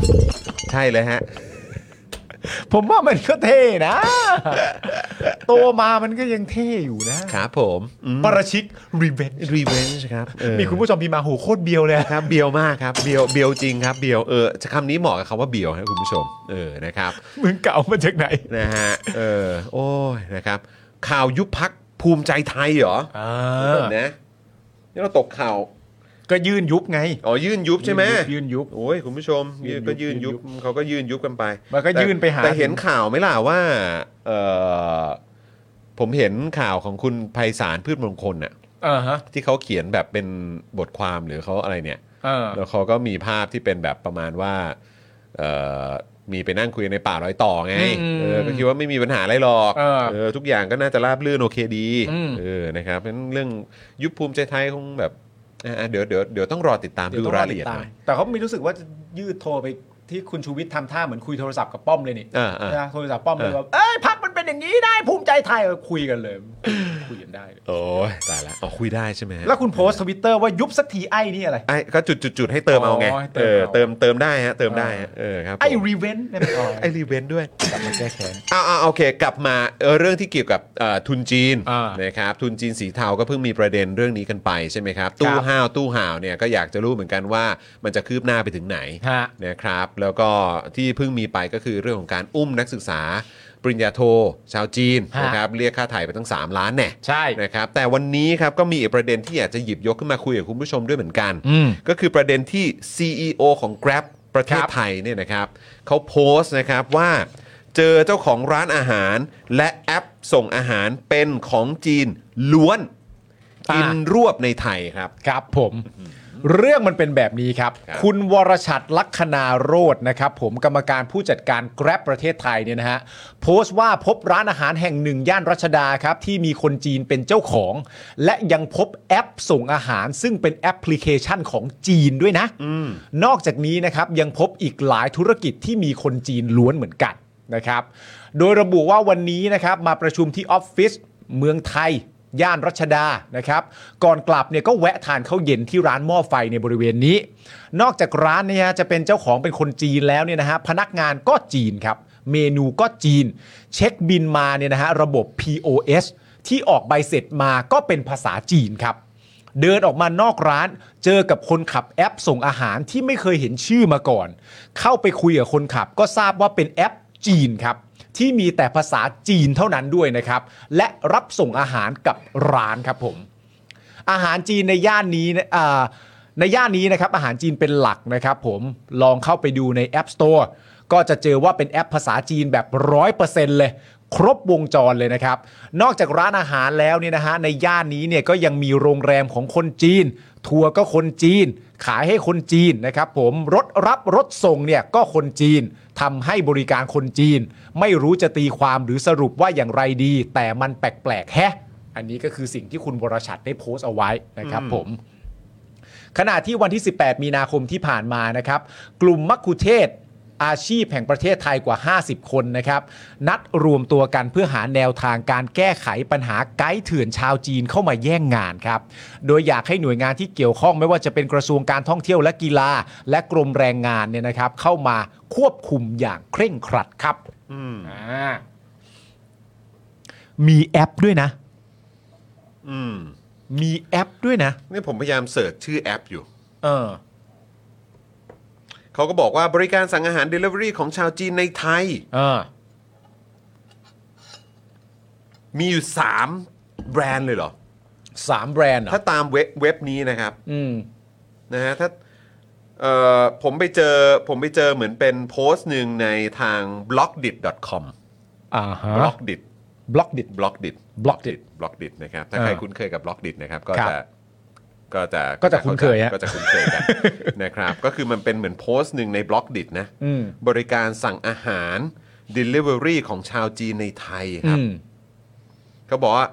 Grab Food Line Man หลีกไปนะครับ แล้วก็พูดชื่อแบรนด์ออกมา อืม อีก ถ้าอันนี้เนี่ยก็คือมี 2 แบรนด์ครับ เออ นะครับอืม แต่เอา เขามีของเขามาเอง ชาวจีนไม่ค่อยนิยม หรือถนัดใช้ภาษาอังกฤษหรือภาษาไทยนะครับ หากเขาถูกกักตัวแล้วอยากสั่งอาหารแบบเราล่ะ จะทำยังไง เขามีของเขาเองค่ะ ฟังไม่ผิดค่ะ นี่เขามีบริการสำหรับไว้บริการชาวจีนด้วยกันเอง เออ ซึ่งบริการเหล่านี้ครอบคลุมถึงการรีวิวร้านอาหาร บริการส่งอาหาร หรืออารมณ์ไลน์แมนที่ผนวกเอาไว้เอ่อเอาวงในเข้ามาด้วยกัน อืม แต่เขายังมีบริการจองโรงแรม และตั๋วบันเทิงต่างๆ ด้วย อืม ว้าว คุณมุก ซึ่ง บอก เป็นของ ว่า ไทยป่ะครับ ไม่รู้ เป็นของคนไทยหรือเป็นของคนจีนครับ ที่คอนโดเรามีเพียบเลยค่ะ คนส่งพูดจีนได้บางคนก็คนจีนเลย อืม คุณเคยเห็นกระตาไหม แบรนด์เนี้ยเหรอ ไม่ใช่แบรนด์นี้แบรนด์ใดก็ตามที่เป็น Grab ของจีนเลย ไม่ใช่ เออ Grab ของจีนหมายถึงว่าแบรนด์ของจีนอ่ะ ที่เป็นแบรนด์ Delivery ใช่ไหม ใช่แบบอย่าง ฟู้ เงี้ ด ย ฟู้ดเดลิเวอรี่ แบบที่คุณวรชั เขา ด พูด พูด อยู่เนี่ยยังครับยังไม่เคย ผมก็ยังไม่เคย คุณเคยเห็นไหม ไม่เคยไม่เคย ยังไม่ ไม่ เค เค ย ย ใช่ไหม ยังไม่เคย เนี่ยมันจะเป็นโลโก้แบบประมาณเนี้ย แต่ว่าเออแต่มันอาจจะมีโซนสำคัญเนอะแล้วผมก็คงไม่ใช่โซนสำคัญอ่ะเพราะบ้านผมก็อยู่นนท์อ่ะ อืม มันก็ไม่มีไม่ใช่โซนนั้น เท่าไหร่นัก อืมเนอะคุณผู้ชม อืม คุณผู้ชมทราบไหมครับนะฮะเพราะว่าคือผมก็เห็นอยู่นะ แต่ผมก็คือเห็นในในในบทความเนี้ย อืม เออนะครับในในในโพสต์เนี้ยนะครับ แต่ผมยังผมยังไม่เคยเห็นไง อืม ไอ้ที่ที่มาเป็นคันๆน่ะ อืม เออ นะครับ แต่อันนี้รู้สึกตามที่คุณบริษัทพูดนี่คือเขาเขาเห็นจังหวะกำลังมารับเลยนะ อืม ก็เลยเดินเข้าไปถาม เพราะว่าเขาไม่เคยเห็นมาก่อน พอไม่เคยเห็นมาก่อนก็เลยถามกันดู คุณมุกบอกว่าจีนหมดเลยค่ะ แถวห้วยขวางที่มีร้านซูเปอร์ ที่ขายของแบบไม่มีฉลากไทยด้วย ทุกอย่างจีนหมดเออคุณแพนด้าบอกว่าเราอยู่ห้วยขวางค่ะ เคยเห็นของจริงแล้ว อ๋อแสดงว่ามันก็คือโซนนั้นแหละ ก็คงโซนนั้น ที่มันจะเห็นกันเยอะ ๆ เพราะว่ามันก็ คุณ ก็อยู่ตรงนั้นแหละ คุณ Amazing Strike บอกว่าวิ่งเต็มห้วยขวาง ใช่ไหม คุณฟาบิโอลี่บอกว่าเมืองห้วยขวางนะครับ ก็คงจะห้วยขวางกับรัชดาประมาณนี้ไหม ใช่คุณต่อก็บอกว่าน่าจะแค่โซนรัชดาหรือเปล่า อืม อืมนะครับ คุณ Amazing บอกว่าผมอยู่ห้วยขวางเขาวิ่งกันมาเป็นปีแล้วครับ เอาเหรอฮะอ๋อคืออยากรู้ว่ามันเป็นมันเป็นของจีนเลยหรือเปล่า หรือว่ามันเป็นแอปของคนไทย ที่ทำเพื่อสำหรับคนจีน ใช่หรือว่าแล้วแล้วเนี่ยไอ้พวกรายได้หรืออะไรต่างๆ เนี่ย ทั้งหมดนี้เนี่ยมันมันมีส่วนผสมภาษีอะไรต่างๆ ที่มันเข้ารัฐหรือเปล่า อืม อันนี้ผมคิดว่าน่าจะเป็นประเด็นที่ก็อยากถามต่อนะครับ อืม เนาะ ใช่ คือ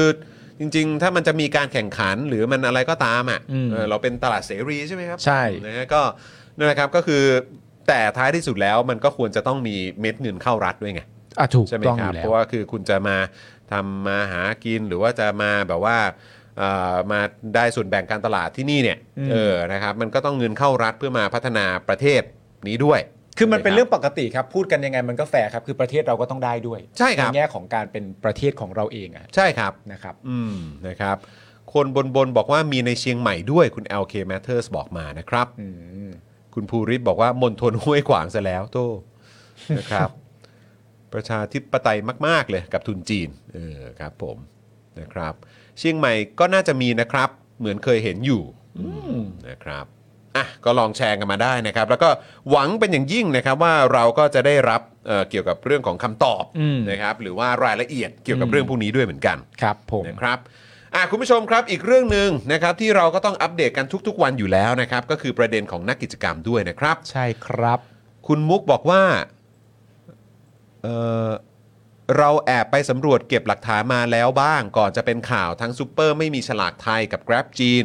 มันมีนอมินีค่ะ อู้ ตรวจย้อนไปแล้วเป็นชื่อคนไทย แต่ยังตรวจได้ไม่หมดว่าแปลงสัญชาติหรือเปล่า อ๋อ โอ้น่าสนใจ โอ้ โอ้ ก็ทำไมดีครับ จะให้ทำไงดี เราต้องวอนคุณชูวิทย์ไหมฮะ ช่วยขึ้นช่วยขึ้นไว้บอร์ดนะฮะ ก็ถ้าสมมุติว่าประเด็นนี้เอ่อเป็นกระแสเพิ่มนี่ก็เป็นกระแสหนักแล้วนะ อืม ถ้าอีกนิดนึงก็คงจะถึงไวท์บอร์ดอะ เนอะ อีกนิดนึงก็เป็นไปได้ว่าจะถึงไวท์บอร์ด เพราะว่า ก็ก็ก็ต่อเนื่องได้ไงนี่คือประเด็นอยู่ในต่อเนื่องกับทุนจีนสีเทาอะไรอยู่แล้วนะฮะ ครับ เออ อืมนะฮะอ่ะงั้นเรามาอัปเดตประเด็นของนักกิจกรรมที่ถูกดำเนินคดีกันหน่อยดีกว่า ครับผมข้อมูลจากศูนย์ทนายความเพื่อสิทธิมนุษยชนนะครับ ระบุว่าปัจจุบันมีผู้ต้องขังทางการเมือง 5 คนนะครับ ที่ยังคงถูกคุมขังระหว่างต่อสู้คดี ได้แก่คุณคทาทรถูกขังมาแล้ว 343 วันนะครับ คุณธีรนายถูกขังมาแล้ว 33 วัน คุณชัยพรถูกขังมาแล้ว 33 วัน และคุณทัดพงศ์ถูกขังมาแล้ว 19 วัน คุณชนะดลถูกขังมาแล้ว 5 วันนะครับ โดยเมื่อวานนี้นะครับผมตะวันและก็แบม ได้โพสต์ชี้แจงการตัดสินใจที่กลับมารักษาตัวนะครับ ว่านับตั้งแต่วันที่ 16 มกราคม 2566 ที่พวกหนูได้ตัดสินใจเอาชีวิตเข้าแลกเพื่อเปิดโปงให้ทุกคนเห็นเห็นว่าแท้จริงแล้ว หลังม่านที่เรียกว่าศาลมันมีอะไรเกิดขึ้นบ้าง พวกหนูทั้งสองคน รวมถึงคนที่พวกหนูไม่ได้คาดคิด ว่าจะถูกลากเข้ามาผจญกับความโหดร้ายของโลกใบนี้ด้วย ทั้งเพื่อนๆ และพ่อแม่พวกเราผ่านอะไรมามากมาย อย่างแรกจะขออธิบายก่อนว่า ในการตัดสินใจที่กลับมารักษาตัวนั้น ไม่ใช่กรณีที่พ่อแม่หรือทนายความบังคับพวกหนู เพราะร่างกายร่างกายนี้เป็นของพวกหนู และแม้ว่าศาลและผู้พิพากษาจะสั่งขังร่างกายนี้ไว้ในคุก สั่งร่างกายสั่งขังร่างกายนี้ไว้ในบ้าน ใส่โซ่ที่เรียกว่า EM ที่ขาของเรา ห้ามเราแสดงออก และเอาสิทธิต่างๆ ของพวกเราที่เป็นของพวกเราไป เขาก็ไม่สามารถมาบังคับให้หนูไร้ซึ่งสิทธิที่จะตัดสินใจในร่างกายของพวกหนูได้ เพราะร่างกายนี้คือสิ่งเดียวที่พวกหนูในฐานะมนุษย์มีเหลืออยู่ และควบคุมได้ ประเทศที่ไม่เหลือทางให้คนแสดงออกอีกแล้ว การต่อสู้ที่ใช้ร่างกายและชีวิตเข้าแลก พวกเรารู้ดีว่ามันอาจจะมีความเสี่ยงต่อการใช้ชีวิตในระยะยาว แต่เราจะสนใจการใช้ชีวิตในระยะยาวไปเพื่ออะไร หากเราไม่สามารถมีชีวิตอยู่เยี่ยงมนุษย์ในช่วงชีวิตระยะสั้น อย่างสุดท้ายสำหรับการเปลี่ยนแปลงต่างๆ ที่เกิดขึ้น แน่นอนว่ามันไม่ได้เกิดขึ้น เพราะตะวันและแบมแค่สองคน แต่มันเกิดขึ้นได้เพราะทุกคนที่ช่วยกันขับเคลื่อนและผลักดัน ไม่ว่าจะในแนวทางไหนหรือรูปแบบใดก็ตาม การขับเคลื่อนของทุกคนในทุกๆรูปแบบ ล้วนมีคุณค่า ทุกการกระทำของทุกๆ คนล้วนสำคัญ และมีส่วนร่วมในการเปลี่ยนแปลงที่เกิดขึ้น ต่อจากนี้ไป ตราบใดที่พวกเรายังคงสู้เพื่อยืนยันความถูกต้อง จะขอลากคอผู้มีอำนาจชาติชั่วทั้งหลายที่เป็นศัตรูความยุติธรรม และไม่รับใช้ประชาชน มาชดใช้ในสิ่งที่พวกมันทำอย่างสาสมที่สุดทำให้พวกมันเห็นว่า คุกไม่ใช่ที่ของประชาชนที่ออกมาเรียกร้อง แต่คุกและความทรมานอันสาสม คือสิ่งที่พวกคนที่ทรยศต่อประชาชนและความยุติธรรมทั้งหมด คือที่นะครับของพวกคนที่ทรยศประชาชนและความยุติธรรมทั้งหมด ครับผมนะครับแล้วก็ผมคิดว่าประโยคนี้สำคัญมากนะครับ คุณผู้ชมครับประโยคของน้องแบมกับน้องตะวันนะครับ ประโยคนี้ครับนะฮะมันเกิดขึ้นได้ เพราะทุกคนที่ช่วยกันขับเคลื่อนและผลักดันไม่ว่าจะในแทแนวทางไหนหรือรูปแบบไหนก็ตามนะครับ ครับ การขับเคลื่อนของทุกคนในทุกๆ รูปแบบล้วนมีคุณค่า อืม ทุกการกระทำของทุกๆ คนล้วนสำคัญ และมีส่วนร่วมในการเปลี่ยนแปลงที่เกิดขึ้นนะครับ ครับ เพราะฉะนั้นเราต้องช่วยกันต่อไป ถูกครับ ทำในทุกช่องทางที่พวกเราทำได้ เราเป็นสื่อเราก็ช่วยกันขับเคลื่อน คุณผู้ชมเป็นเอ่อผู้ติดตามผู้รับชมนะครับ ก็สามารถนำข้อความนำสื่อของพวกเรานำสื่อของนักต่อสู้ทั้งหลายไปส่งต่อบอกต่อกันได้ ครับ คุณผู้ชมเองก็สามารถต่อสู้ในรูปแบบของคุณผู้ชมเองได้ด้วยเหมือนกันนะครับ ผม นะเรามาช่วยกันนะครับ ทุกการกระทำมันมีผลจริง ๆ ครับ ครับ นะครับอ่ะโอเคครับคุณผู้ชม เฮ้ย นะครับแม่อ้าวโอ้โหคุณแมทลงแล้วเหรอ คุณแมท เออ ลงแล้วแท็ก นะครับ มาด้วย อย่างที่บอกไปนะคุยกับคุณแมทนี่มันก็แบบมันได้ มันสบายใจครับ มุมมองนะครับที่น่าสนใจนะครับ ครับ แล้วก็เป็นประโยชน์มากๆเลยนะครับ โอ้โห คุณจินตนาขอบคุณนะครับ โอนแล้วค่ะ สนับสนุนสื่อน้ำดี 1,112 บาทค่ะ ขอบพระคุณครับ โอ้โหขอบคุณนะครับ ขอบคุณนะครับ เมื่อสักครู่นี้ขอบคุณคุณอุ่มด้วยนะครับ ใช่ครับ นะรู้สึกว่าซูเปอร์แชทมา 100 บาทด้วย ขอบพระคุณครับ ขอบ คุณอุ่ คุณ ม นะครับ ขอบคุณนะครับผมนะครับ อ่ะขอซาวด้วยนะบิวนะเออ เมื่อสักครู่นี้เราเรามีเอ่อมีท่านอื่นที่ซูเปอร์แชทเข้ามาด้วยเหมือนกันใช่ไหมพี่บิวเออนะครับต้องขออภัยหากแบบว่าเอ่อเมื่อสักครู่นี้อาจจะยังไม่ได้กล่าวถึงนะครับ ครับ นะฮะก็เอ่อพอดีเมื่อกี้อาจจะอยู่ในช่วงข่าวนะครับ ครับ ก็เลยอาจจะตกหล่นไปคุณกระปริบกระปรอยนะครับ อืม ซูเปอร์แชทมา 179 บาทนะครับขอบพระคุณนะครับหักค่าน้ำชาให้ด้วยโอ้โ หักค่าน้ำ ขอบคุณ ชาน นะครับอ่ะ คุณไอเชนไม่มาบอกว่ามีทางไหนจะเอาคณะทหารของไอ้ตูบเข้าคุกได้ไหมครับ ก็ประเทศเป็นประชาธิปไตยครับ ครับผมคุณอุ๋มก็ซูเปอร์แชทมาอีก 100 บาทนะครับนะฮะนี่สิคือความตรงไปตรงมาชัดเจนของ Daily Topic ครับโอ้โหขอบคุณครับขอบคุณครับ มีปัญหาครับ พวกเราแก๊ง ฮะ ปาราชิกรีเวนอยู่แล้ว ครับผมนะฮะก็เอ่อพวกเราไม่ได้เราไม่ได้สังกัดที่ไหนนะฮะพอดีหนึ่งเราเป็นสื่อปลอมสอง ครับ เราสังกัดปาราชิกครับ ครับผม อันนี้เป็นสังกัดใหญ่ของเราเลย สังกัดใหญ่ครับ ครับผม อย่า เวลา ลืมนะฮะภาคภาครีเวนนะฮะ ใช่ฮะ ครับผม ภาครีเวนด้วย เฮ้ย นะ ดูปาราชิกเอ่อซีซั่นใหม่ยัง เออ ปาราชิกซีซั่นรีเวนแล้วแล้วในซีซั่นนี้มันทำอะไรวะ ก็ไม่เห็นมันทำอะไรนะ ไม่ทำอะไรอ่ ะ ก็ไม่เห็นมันไม่ทำอะไรเลย ครับผมนั่ง เออ ถ่าย MV กันอยู่ ก็มันเดินไปเดินมาอะไรอย่างเงี้ย แล้วก็แบบพอเจอสาวๆเออจอนก็เข้าไปทักอะไรอย่างเงี้ย อะไรไม่ใช่อ่ะ ไม่ใช่ เออไม่ใช่ ที่โรงเรียนเนี่ย มึงนี่แหละ มึงนี่แหละคิดเป็นทัช เลย มึงนี่แหละ มึงอ่ะคิดเป็นทัชเลยตัวคิดเป็นทัชมึงคิดว่ากูได้คำว่าคิดเป็นทัชมาจากใคร มึงเคยฟังเรื่องนี้ปะ ว่า อันี้เล่าให้มึงฟังเล่าให้คุณผู้ชมฟังก็ได้ ว่า คือเอ่อตอนที่ผมผมไปนิวซีแลนด์อ่ะ อืม ตอนที่ผมเรียนจบมสาม อืม ผมก็ไปเรียนที่นิวซีแลนด์ อ่า ใช่ไหม ใช่ใช่ใช่ แล้วพอผมก็ไปได้สักประมาณปี 2 ปีอะไรเงี้ยกลับมาอะไรเงี้ยไอ้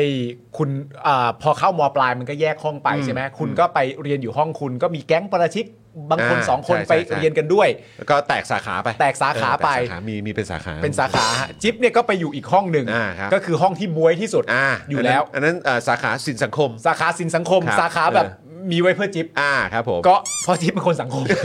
เป็นคน extrovert เจฟก็ไปอยู่อยู่ อยู่แก๊งอยู่ห้องนั้น ครับ ใช่ป่ะแล้วพอจิ๊บมันอยู่แก๊งนั้นอะแล้วมันเหมือนห้องนั้นอะมันคือห้องที่แบบว่ารวมเอาทีเด็ดอะ โอ้โห เอาทีเด็ดของรุ่นเรา ของ อะ ทั้งสายชั้นนะ ไปไว้ในห้องเดียวกัน ครับ ซึ่งจิ๊บก็จะเฉิดฉายในห้องนั้นอยู่แล้ว อ่า เพราะว่า ครับ จิ๊บ ผม เฉิดฉายทุกที่ เออ จิ๊บก็เฉิดฉายในห้องนั้น เออ แล้ว แต่ว่าไอ้จิ๊บเนี่ยมันเป็นเพื่อนเราฮะ อ่าใช่ มัเป็นเพื่อนเรามันอะไรต่างๆนานาแล้วก็เหมือนลุกอะไรอย่างเงี้ย เออ แล้วน้องๆอ่ะ เออ จิ๊บมันก็ไปมีมีแฟนใช่ป่ะ อ่า แฟนก็เป็นรุ่นน้อง ครับผม สมมติจิ๊บอยู่ม5อย่าง ค เงี้ รั ย บจีบรุ่นน้องฮะ จีบรุ่นน้อง ครับ รุ่นน้องเป็นมสี่จิ๊บก็ไปจีบเข้ามา ครับ แล้วเป็คนรับ แฟนกันนั่น อ่า นู่นนี่ ครับ อะไรเงี้ย ซึ่งน้องอ่ะ อืม เขาสงสัยมากซึ่งมึงอะไม่เคยรู้ ว่า แล้วน้องเขาก็สงสัยแทนตัวกูด้วย เพราะว่า เออ กูก็กลับมากูก็อยู่กับไอ้จิ๊บเยอะใช่ไหม เออ แล้วสำหรับเขาอ่ะ จิ๊บนี่ก็คือแบบ ตัวเลวอ่ะ นึกออกปะไม่รู้จะอธิบายยังไงอ่ะคือไอ้จิ๊บและภาพลักษณ์ของจิ๊บนะตอนนั้นก็ เออ คือว่าแม่งคือตัวเลวอ่ะ เด็กเกเรอ่ะว่า เด็ก งั้น เก ดีกว่าเด็กเกเรเรอ่ะ ตัวตีตัวแสบ ชอ ตับวอะไร โดด ต่างๆ เรียน นะ ปีนรั้ว อะไรอย่างเงี้ย โ เอ่อแอล ทำทุ ก ก อ อย่าง ฮอล์ ครับ สิงรมควัน โดด อะไร เรียนไป ต่างแทงๆะะ สนุกอ่ะคุณผู้ชม เออครบทุกอย่างที่จะมีได้จิ๊บแม่งก็ทำหมด ครับ แต่ว่าก่อนที่จิ๊บจะมาทำแบบนี้ได้อ่ะ ครับ มันมีเพื่อนในจิ๊บคนหนึ่ง เออ ชื่อว่าไอ้ปาล์ม อ่ะ ไอ้ปาล์มเนี่ยเป็นคนสอน ให้ไอ้จิ๊บเป็นอย่างนั้นทั้งหมดเลยใช่ไหมแล้วก็ปล่อยไอ้จิ๊บไปโฉดฉาย แล้วก็ทิ้งมันนะ แล้วก็ ตัว ทิ้ เอง ง ไป ก็ไปอยู่นิวซีแลนไปอยู่ด์ะ นิวซีแลนด์แล้ว เออครับ กูจะไปอยู่นิวซีแลนด์แล้ว อ่า แต่ว่าไม่ว่าจะเป็นเอ่อสิงห์ลมควันอะไรต่างๆกันานาเนี่ยไอ้ปาล์มมันก็ถ่ายทอดให้จิ๊บไป อ่าอ่าอ่า ประเด็นก็คือว่า น้องอ่ะ ที่เป็นแฟนไอ้จิ๊บอ่ะ เออ น้องเขาจะมีกลุ่มเพื่อนใช่ไหม เออ ซึ่งกลุ่มเพื่อนน้องก็น่ารักดีอ่ะ เออ ครับผมโอ้ไม่แปลกใจครับ เออ ครับ กลุ่มเพื่อนน้องที่เป็นแฟนไอ้จิ๊บก็น่ารักดี อ่า แล้วทีเนี้ยสิ่งที่น้องเขาสงสัยมาก เพราะว่าเขาอะมองเพื่อนสนิทของไอ้จิ๊บ อืม เขารู้อยู่แล้วว่าเพื่อนสนิทของจิ๊บคนหนึ่งอะคือคุณ อืม ถูกปะ อืม แม้จะอยู่คนละห้องก็ตามและอาจจะไม่ได้เจอกันเยอะ อืมอืม สำหรับผมอ่ะน้องอ่ะเขาก็มองว่าพี่ปาล์มอ่ะคือหนุ่มนักเรียนเมืองนอก อ่า เด็กนอกเด็กนอก เป็นเด็กนอก อ่าเออเออ และคำถามที่น้องเขาสงสัยมาก เอ อะ อ คือมึงกับกูอ่ะ เออ เป็นเพื่อนกับคนอย่างไอจิ๊บได้ยังไง นี่คือสิ่งที่แก๊งน้องๆเขาถามตลอดเพราะสำหรับแก๊งน้องคือจิ๊บมันคือคนเลว และสำหรับน้องๆพี่จอนคือพี่ดารา อ๋อครับ แล้วพี่ปาล์มคือเด็ก เด็ นั ก กเรียน นอก เมืองนอก เด็กนอกเด็กนอก ทำไมพี่ เออ สองคนถึงมาคบกับ เออ คือถ้าคำถามน้องคือเออหนูเข้าใจนะคะว่าพี่ เออ จิ๊บเป็นแฟนหนูและหนูก็รักเขา เออ แต่หนูไม่เข้าใจว่าพี่ปาล์มกับพี่จอนมาคบกับคนอย่างนี้ได้ยังไง คะ แฟนไอ้จิ๊บพูดเอง แล้วสิ่งที่ไอ้จิ๊บมันหงุดหงิดใจมาก คือ ก็คือว่า มันก็ต้องพยายามอธิบายให้น้องๆ ที่เป็นแฟนมัน เออ และกลุ่มของน้องฟังว่า เออ ไอ้สองตัวที่น้องเพิ่งเมนชั่นมาเนี่ย ครับ ไม่ได้เฮี้ยต่างกัน เลย มันก็เลวเหมือนกัน มันก็เลว มันเลวเหมือนกัน เออ มันแค่ไปประกอบอาชีพ แล้วมันไปเรียนเมืองนอกเฉยๆ แต่น้องแค่ไม่รู้ว่าไอ้สองตัวเนี้ยมันทำอะไรมาบ้าง มันมี มันมีอิมเมจ มันมีอิมเมจแล้วน้องก็มาโทษแต่พี่ แล้วก็หาว่ากูกับมึงอ่ะ เป็นคนที่แบบแบบอารมณ์แบบรักเพื่อนมากโดยไม่สนเลยว่าเพื่อนจะเป็นยังไง อ่าอ่า แม้ว่าเพื่อนจะเป็นเด็กอย่างนี้ แล้วมึงกับกูแบบดีมากอะก็ยังแบบมาคบกับมัน อ่ะแสดงว่าเรามึงกับกูสองคนเป็นคนที่มีความเป็นเพื่อนได้รุนแรงมาก ็เป็นคนดี และไอ้จิ๊บมันก็แค้น มันก็แค้นมาก แล้วมันก็เลยพยายามบอกให้กู ครับ อธิบายให้น้องๆฟัง ครับ ว่าเฮ้ยมึงบอกพวกน้องๆดิว่า ฮะ มึงก็ไม่ได้ต่างจากกูหร อก บอกแทนไอ้จอนว่าไม่ได้ต่างจากกูหรอก กูก็อธิบายให้น้องๆฟังว่า เออ เพื่อนมันก็คือเพื่อนนะนะ คือเพื่อนเป็นอะไรก็ต้องรับกันให้ได้ เพื่อนอะไรต้องรับกันให้ได้ นะนะเออ คือ รับ พี่ ผม พี่เข้าใจพี่เข้าใจว่าพี่ดี ครับคือคือคืออย่าโทษเพื่อนพี่เลย เออ ครับผม ใช่อย่าโทษ เพื่อนพี่เพื่อนพี่ก็แบบมีเลี้ยว เออ เลี้ยวทางผิดในชีวิตได้บ้าง เลี้ยงหนีชีวิตได้บ้าง เออครับผม แต่ว่าคือคำว่าเพื่อนของพี่กับพี่จอนอ่ะ ครับอืม คือมันแน่นมาก ครับ น้อง ผม มันแน่นมาก เออครับ เพราะฉะนั้น คำว่าเพื่อนมันไม่มีการเหลื่อมล้ำ มันไม่มีการเหลื่อมล้ำน้อง ค เพ รับ ราะฉะนั้นไม่ว่าจิ๊บจะเป็นยังไงอ่ะพวกพี่ พวกพี่ยังไงก็รักเพื่อนพี่เสมอ ครับผม แล้วน้องก็แบบ ครับ โหพี่ปาล์ม ฮะ กูก็ดูดีไปอีก ครับผม ใช่และระหว่างนั้นน่ะพอกูคุยอยู่อ่ะไอเนี้ยไอจิ๊บเริ่มเริ่มดำตัวเองอ่ะ แบบถ้ามึงจะพูดอย่างงี้กูเมาดีกว่า คือคุณผู้ชมครับนี่คือผลของการทำโฆษณาชวนเชื่อนะครับ ใช่ครับ นะฮะเพราะปรกันด้ามันเป็นอย่างนี้นะครับคุณผู้ชม ใช่ฮะ นะฮะเออ โอ้ นะฮะ คุณผู้ชมบอกโอ้อันนี้คลิปสั้นเมมเบอร์ต้อง ต้อง มา มาแล้วใช่ไหมฮะ อ่า เออครับผม นะฮะเอ่อคุณจอมคุณปาล์มขอจิ๊บโฟนอินด่วน โอ้โหโฟนอินยังไงดีฮะ อันนี้โฟนไม่ได้ต้องจุดทูบอย่างเดียว ค ฮะ รับผมต้องจุดทูบแล้ว ต้อง ฮะ จุดทูบอย่างเดียวฮะนะ นะ ค ค รั รั บบ ผ ผม ม ตายแล้วตายอีกครับ เออ ตายแล้วตายอีก ครับ ฮะ ผม ฮะ คุณโบนะครับซูเปอร์แชนมา 4.99 ดอลลาร์ครับ โอ้โห ขอบคุณนะครับ ขอบคุณครับ โบอกว่าคิดถึงเรื่องเล่าแบบนี้เอามาเล่าบ่อยๆนะครับฟังเรื่องเครียดๆแล้วมันก็ผ่อนคลายดี คุณผู้ชมอ่ะ ครับอืม ชอบเรื่องเด็กๆเรามากเลยนะ เออ เราก็ดีใจ เราก็ทำอะไร นะ ไว้เยอะฮะคุณ ไอ ผู้ชม เราเล่าเราก็เล่าเรื่อยเปื่อยนะก็ไม่รู้ ใช่ใช่ใช่ คุณเกียร์ครับนะฮะ ฮะ เป็นเมมเบอร์มา 19 เดือนแล้ว ครับผม นะฮะ ขอบคุณครับ ฝากร้านครับ ตอนสองทุ่มสสจิรัตน์จะไปออกไลฟ์ช่องคูลริสใช่ไหมฮะ คูลริสเหรอ พูดคุยเรื่องประเด็นวิดีโอเกม เศรษฐกิจการเมือง ใครสนใจไปฟังกันได้นะครับ อ๋อได้เลย ครับผมได้เลยครับ คุณ DRN นะครับซูเปอร์แชทมา 151 บาทครับผม ครับ ขอบคุณครับ ขอบคุณมากนะครับผมนะครับ บอกว่าช่วงนี้อาจหายตัวไปบ้างนะคะ คนข้างๆ ชวนไปแรดบ่อยมาก คนข้างๆที่ตัวม้วนๆน่ะเหรอฮะ อืมนะ เออ เออวันหลังก็แท็กมาด้วยนะ อยาก เออ รู้ว่าไปไปแบบว่าไปไปสนุกที่ไหน ไปสนุกที่ไหน ะครับนะฮะเอ่อคุณอธินะครับซูเปอร์แชทมา 69 บาทครับ โอ้ ขอบคุณมากครับ ขอบคุณครับ รอจองเสื้อปาราชิกปลงอาบัตครับ มีปลงอาบัตด้วยเหรอครับ ปรงอาบัต นะฮะ พระราชิกเวอร์ชันปรงอาบัต ครับผมนะฮะคุณอุ๋มนะครับซูเปอร์แชร์มา 100 บาทครับ ขอบคุณครับ ขอบคุณนะครับ ขอบคุณคุณหนุ่มอีกครั้งนะครับ บอกว่าทำงานในกลุ่มอสังหาตอนนี้ลูกค้าคือคนจีนทั้งนั้น จนทั้งเราและลูกต้องไปเรียนภาษาจีนอีกไม่เกิน 10 ปี คนจีนจะครอบครองสินทรัพย์ในไทย มากขึ้นจนคิดไม่ถึงค่ะ โอ้โห ว้าว อุ๊ยขอบคุณครับ เอาละครับอืมนะฮะขอบคุณคุณอุ๋มด้วยนะครับ ขอบคุณมากครับ คุณคุณแอนหรือเปล่าครับ อยากหนับหนุนค่าส่งได้ทางไหนบ้างคะ FC จาก UK โอ้ครับผม ก็มาเป็นเมมเบอร์ทาง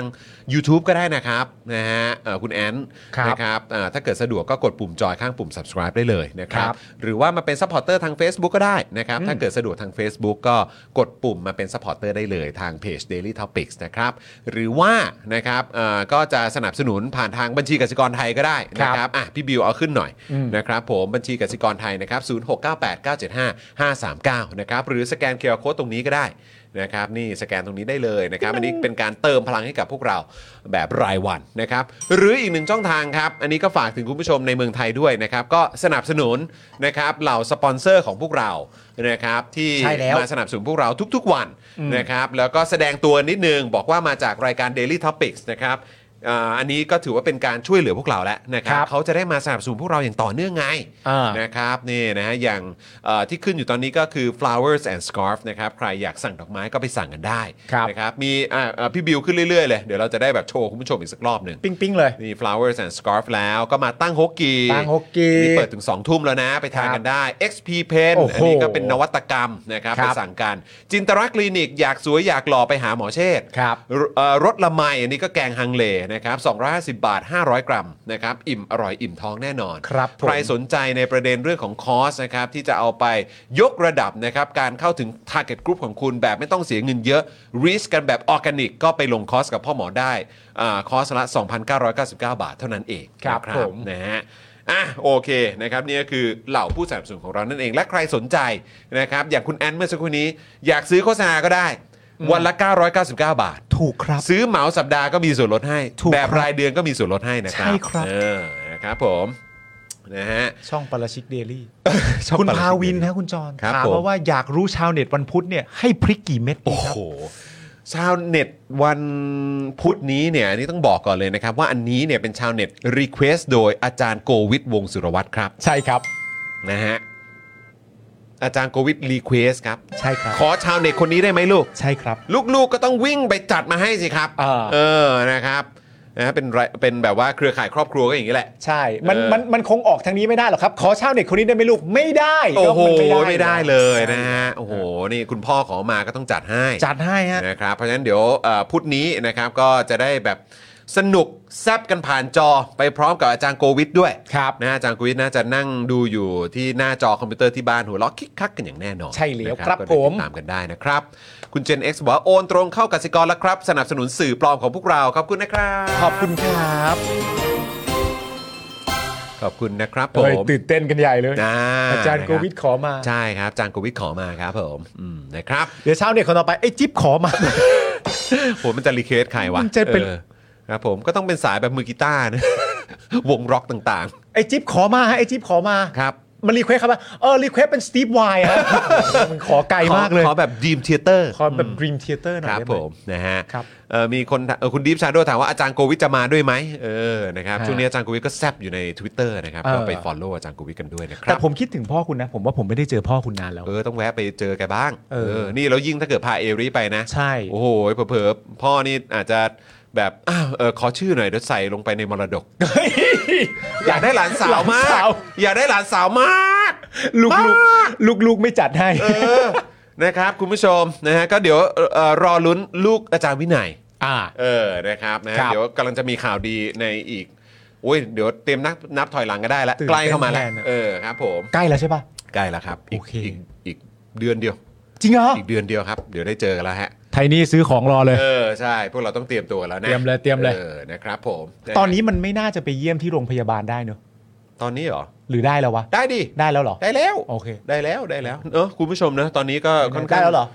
ตอนนี้แบบทุ เด็ก กอย่าง เด็กคลอดไปเยี่ยมโรงพยาบาลได้แล้วใช่ไหม ภา อน วะ นี้ ปกติ โอเค แล้ว เออนะครับ อาจารย์กุวิทย์จะโฟนอินเปล่าคะอ้าวเออเดี๋ยวลองถามไหมเผื่ออยาก น่าสนใจ อยากโฟนอินชาวเน็ตเราไหมเออนะเดี๋ยวถามอาจารย์กุวิทย์ดู ครับ นะครับนะอ่ะคุณผู้ชมครับนะวันนี้ก็หมดเวลาแล้วนะครับ เดี๋ยวพรุ่งนี้เรากลับมาเจอกันนะครับอ่าตอน5โมงครึ่งโดยประมาณนั่นเองนะครับ ครับนะก็เดี๋ยววันนี้หมดเวลาแล้วพรุ่งนี้เป็นพี่บิวป่ะอ่ะนะครับยังไงก็ขอให้หายไวๆนะครับ ครับ นะเห็นหวัดลงคอนะครับ เดี๋ยวช่วยคุณผู้ชมโปรโมทอีกทีหนึ่งก่อนช่อง Cooler List Cooler Risk นะครั Cooler Risk ฮ นะครับผม สายเกมตามกันเยอะนะครับ อ่า อ่าไปตามมาได้นะที่ช่อง Cooler Risk นั่นเองจะได้เจอกับ รู้สึก ส ว่า สจิรัตน์ใช่ไหม ใช่ เป็นช่องของรู้สึกเป็นของพี่กู้นะครับ ผม โอ้ คุยเรื่องเกี่ยวกับเกม แล้วก็การเมือง โอ้โอ นะครั เค ผม โอ้โห ไปชมกันไปชมกันต้นะองไปฟอลโล่ต้องไปติดตามแล้วนะครับ ผม นะฮะอ่ะโอเคครับคุณผู้ชมครับนะวันนี้ก็ขอบคุณคุณผู้ชมมากๆเลยนะครับ แล้วก็เดี๋ยวพรุ่งนี้กลับมาเจอกันตอน5โมงเย็น5โมงครึ่งโดยประมาณแล้วกัน ครับผม นะครับวันนี้หมดเวลาแล้วนะครับ ผมจอมินยูนะครับคุณปาล์ม ครับ นะครับแล้วก็พี่บิวมุกควายนะครับพวกเราสามคนลาไปก่อนนะครับสวัสดีครับ สวัสดีครับ สำหรับเจ้าของเพจนะครับที่ยิงโฆษณาแล้วค่าโฆษณาแพง ค่าโฆษณาสูงสูงๆนะครับ ลองเอาคอร์สนี้ไปประยุกต์ใช้ได้ ตอนแรกเนี่ยผมก็ไม่คิดเหมือนกัน ว่ามันจะใช้กับการยิงโฆษณาได้นะครับ คือจริง ๆ แล้วความตั้งใจจริงผมอะผมแค่อยากจะทำคอร์สที่วิเคราะห์พฤติกรรมของผู้ใช้งานนะครับในโซเชียลมีเดียเฉยๆนะฮะเพื่อให้ได้ออร์แกนิกริชที่เพิ่มมากขึ้นนะครับ แต่ดันมีผู้ใช้ที่มีประสบการณ์เขามาลองซื้อไปนะครับ แล้วเขาเอาไปประยุกต์ใช้ทำให้ค่าโฆษณาของเขาอะลดลงถึง 10 เท่าเลย แล้วก็มีอีกรายหนึ่งนะครับ เป็นผู้ใช้ที่มีประสบการณ์เหมือนกันนะครับ ซื้อเอาไปประยุกต์ใช้ปรากฏว่าพอปรับใช้ตามคอร์สนี้แล้วอ่ะเขาบอกว่าพอเขาหยุดแอดน่ะลิสต์มันไม่ค่อยตกเขาส่งรีวิวมาให้ดูด้วยนะครับ ถ้าท่านอยากทราบว่ารีวิวอยู่ตรงไหนก็ไปดูในโพสต์ข้างล่างได้นะครับผมโพสต์ไว้แล้วนะฮะหลาย ๆ ท่านเนี่ยซื้อไปแล้วอ่ะ แล้วเขาปรับได้ภายในสัปดาห์สองสัปดาห์เองผมว่า เขาเก่ง เขาเก่งจริงนะครับก็ไม่คิดว่าคอร์สของเราจะเป็นประโยชน์ขนาดนี้นะครับ ก็คอร์สนี้เนี่ย 2,999 บาทนะครับ ถ้าใครสนใจก็ทักแชทมาได้เลยนะครับ ก็หวังว่าจะเป็นประโยชน์นะครับ หลังซื้อคอร์สไปแล้วนะครับ ไม่ต้องกังวลนะครับ ก็ถามได้นะครับ กลับมาถามได้นะครับ ไม่ว่าจะเรื่องคอร์สหรือนอกคอร์สนะครับ ถ้ารู้ผมตอบให้ ถ้าไม่รู้ผมก็จะไปค้นหามาให้ โอเค ขอบคุณมากครับ คอร์ส 2,999 บาทนะทักแชทได้เลย ครับ ขอบคุณครับ อยากจะเชิญชวนคุณผู้ชมนะคะ มาเป็นซัพพอร์ตเตอร์ให้กับช่องสป็อคดาของเราค่ะ ตอนเนี้ยทำง่ายมาก แค่คุณผู้ชมนะครับ กดดอกจันนะครับ แล้วก็ตามด้วยเบอร์ที่ขึ้นอยู่ตรงนี้ แล้วก็กดโทรออก หรือกดโทรออกข้างล่างนี้เลยก็ได้นะครับ แค่นี้เนี่ยคุณก็สามารถเป็นซัพพอร์ตเตอร์ให้กับพวกเราแบบรายเดือนได้เลยนะครับ ผ่านเบอร์โทรศัพท์มือถือนั่นเองครับ เราต้องการซัพพอร์ตเตอร์ผู้สนับสนุนเท่าไหร่นะครับ 15,000 คน ตอนนี้เรามีซัพพอร์ตเตอร์ 5,000 คน ใช่ นะ ซึ่งก็ได้บอกความต้องการนี้ไปเมื่อประมาณปีกว่าๆที่แล้วแล้ว เราก็พยายามกันนะครับ เรื่อยๆเรื่อยๆเป็น 1 3ื่นครับ ตอนนี้เหลือ 5,000นะครับ ไม่เป็นไร ครับ เรายังสู้ต่อครับอีก 1 0,000 คน อีก1 ะครับ 0,000 คนเท่านั้นเอง ใช่ค ใช่ รับ ก็คือเราก็พยายามจะทำให้ง่ายที่สุดนะคะ สะดวกที่สุดสำหรับคุณผู้ชมนะคะ บางทีเนี่ยอาจจะแบบว่าเออไปสมัครเป็นซัพพอร์ตเตอร์ไปทำอะไรคือแบบมันกดหลายลิงก์ ใช่ มันวุ่นวายใช่ไหม ใช่ มันบางทีแบบว่ามันไม่ค่อยแน่ใจว่าทำยังไง แต่ว่าอันเนี้ยคือง่ายมากที่สุดเลย แล้วก็ท่านใดที่สมัครแล้วนะครับ ก็สามารถไปติดตามคอนเทนต์ Exclusive นะครับ ได้ที่ Facebook Page Spoke Dark Supporter ได้เลย แล้วก็สำหรับ Supporter ท่านใดที่เป็นผู้สนับสนุนอยู่แล้วทาง YouTube หรือ Facebook นะครับ ก็สามารถทักแชทเข้าไป บอกเป็น Supporter อยู่แล้วอยากเข้ากลุ่มลับ Exclusive สำหรับผู้สนับสนุนเท่านั้นนะครับ รีบสมัครแล้วก็ รีบทักแชทกันไปได้เลยนะครับ มากันเยอะๆนะคะ สมัครกันเลยครับผม อีกหนึ่งหมื่นคนจะถึงเป้าแล้ว มาสนับสนุนพวกเรากัน เย้ Daily Topics กับจอห์นวินยู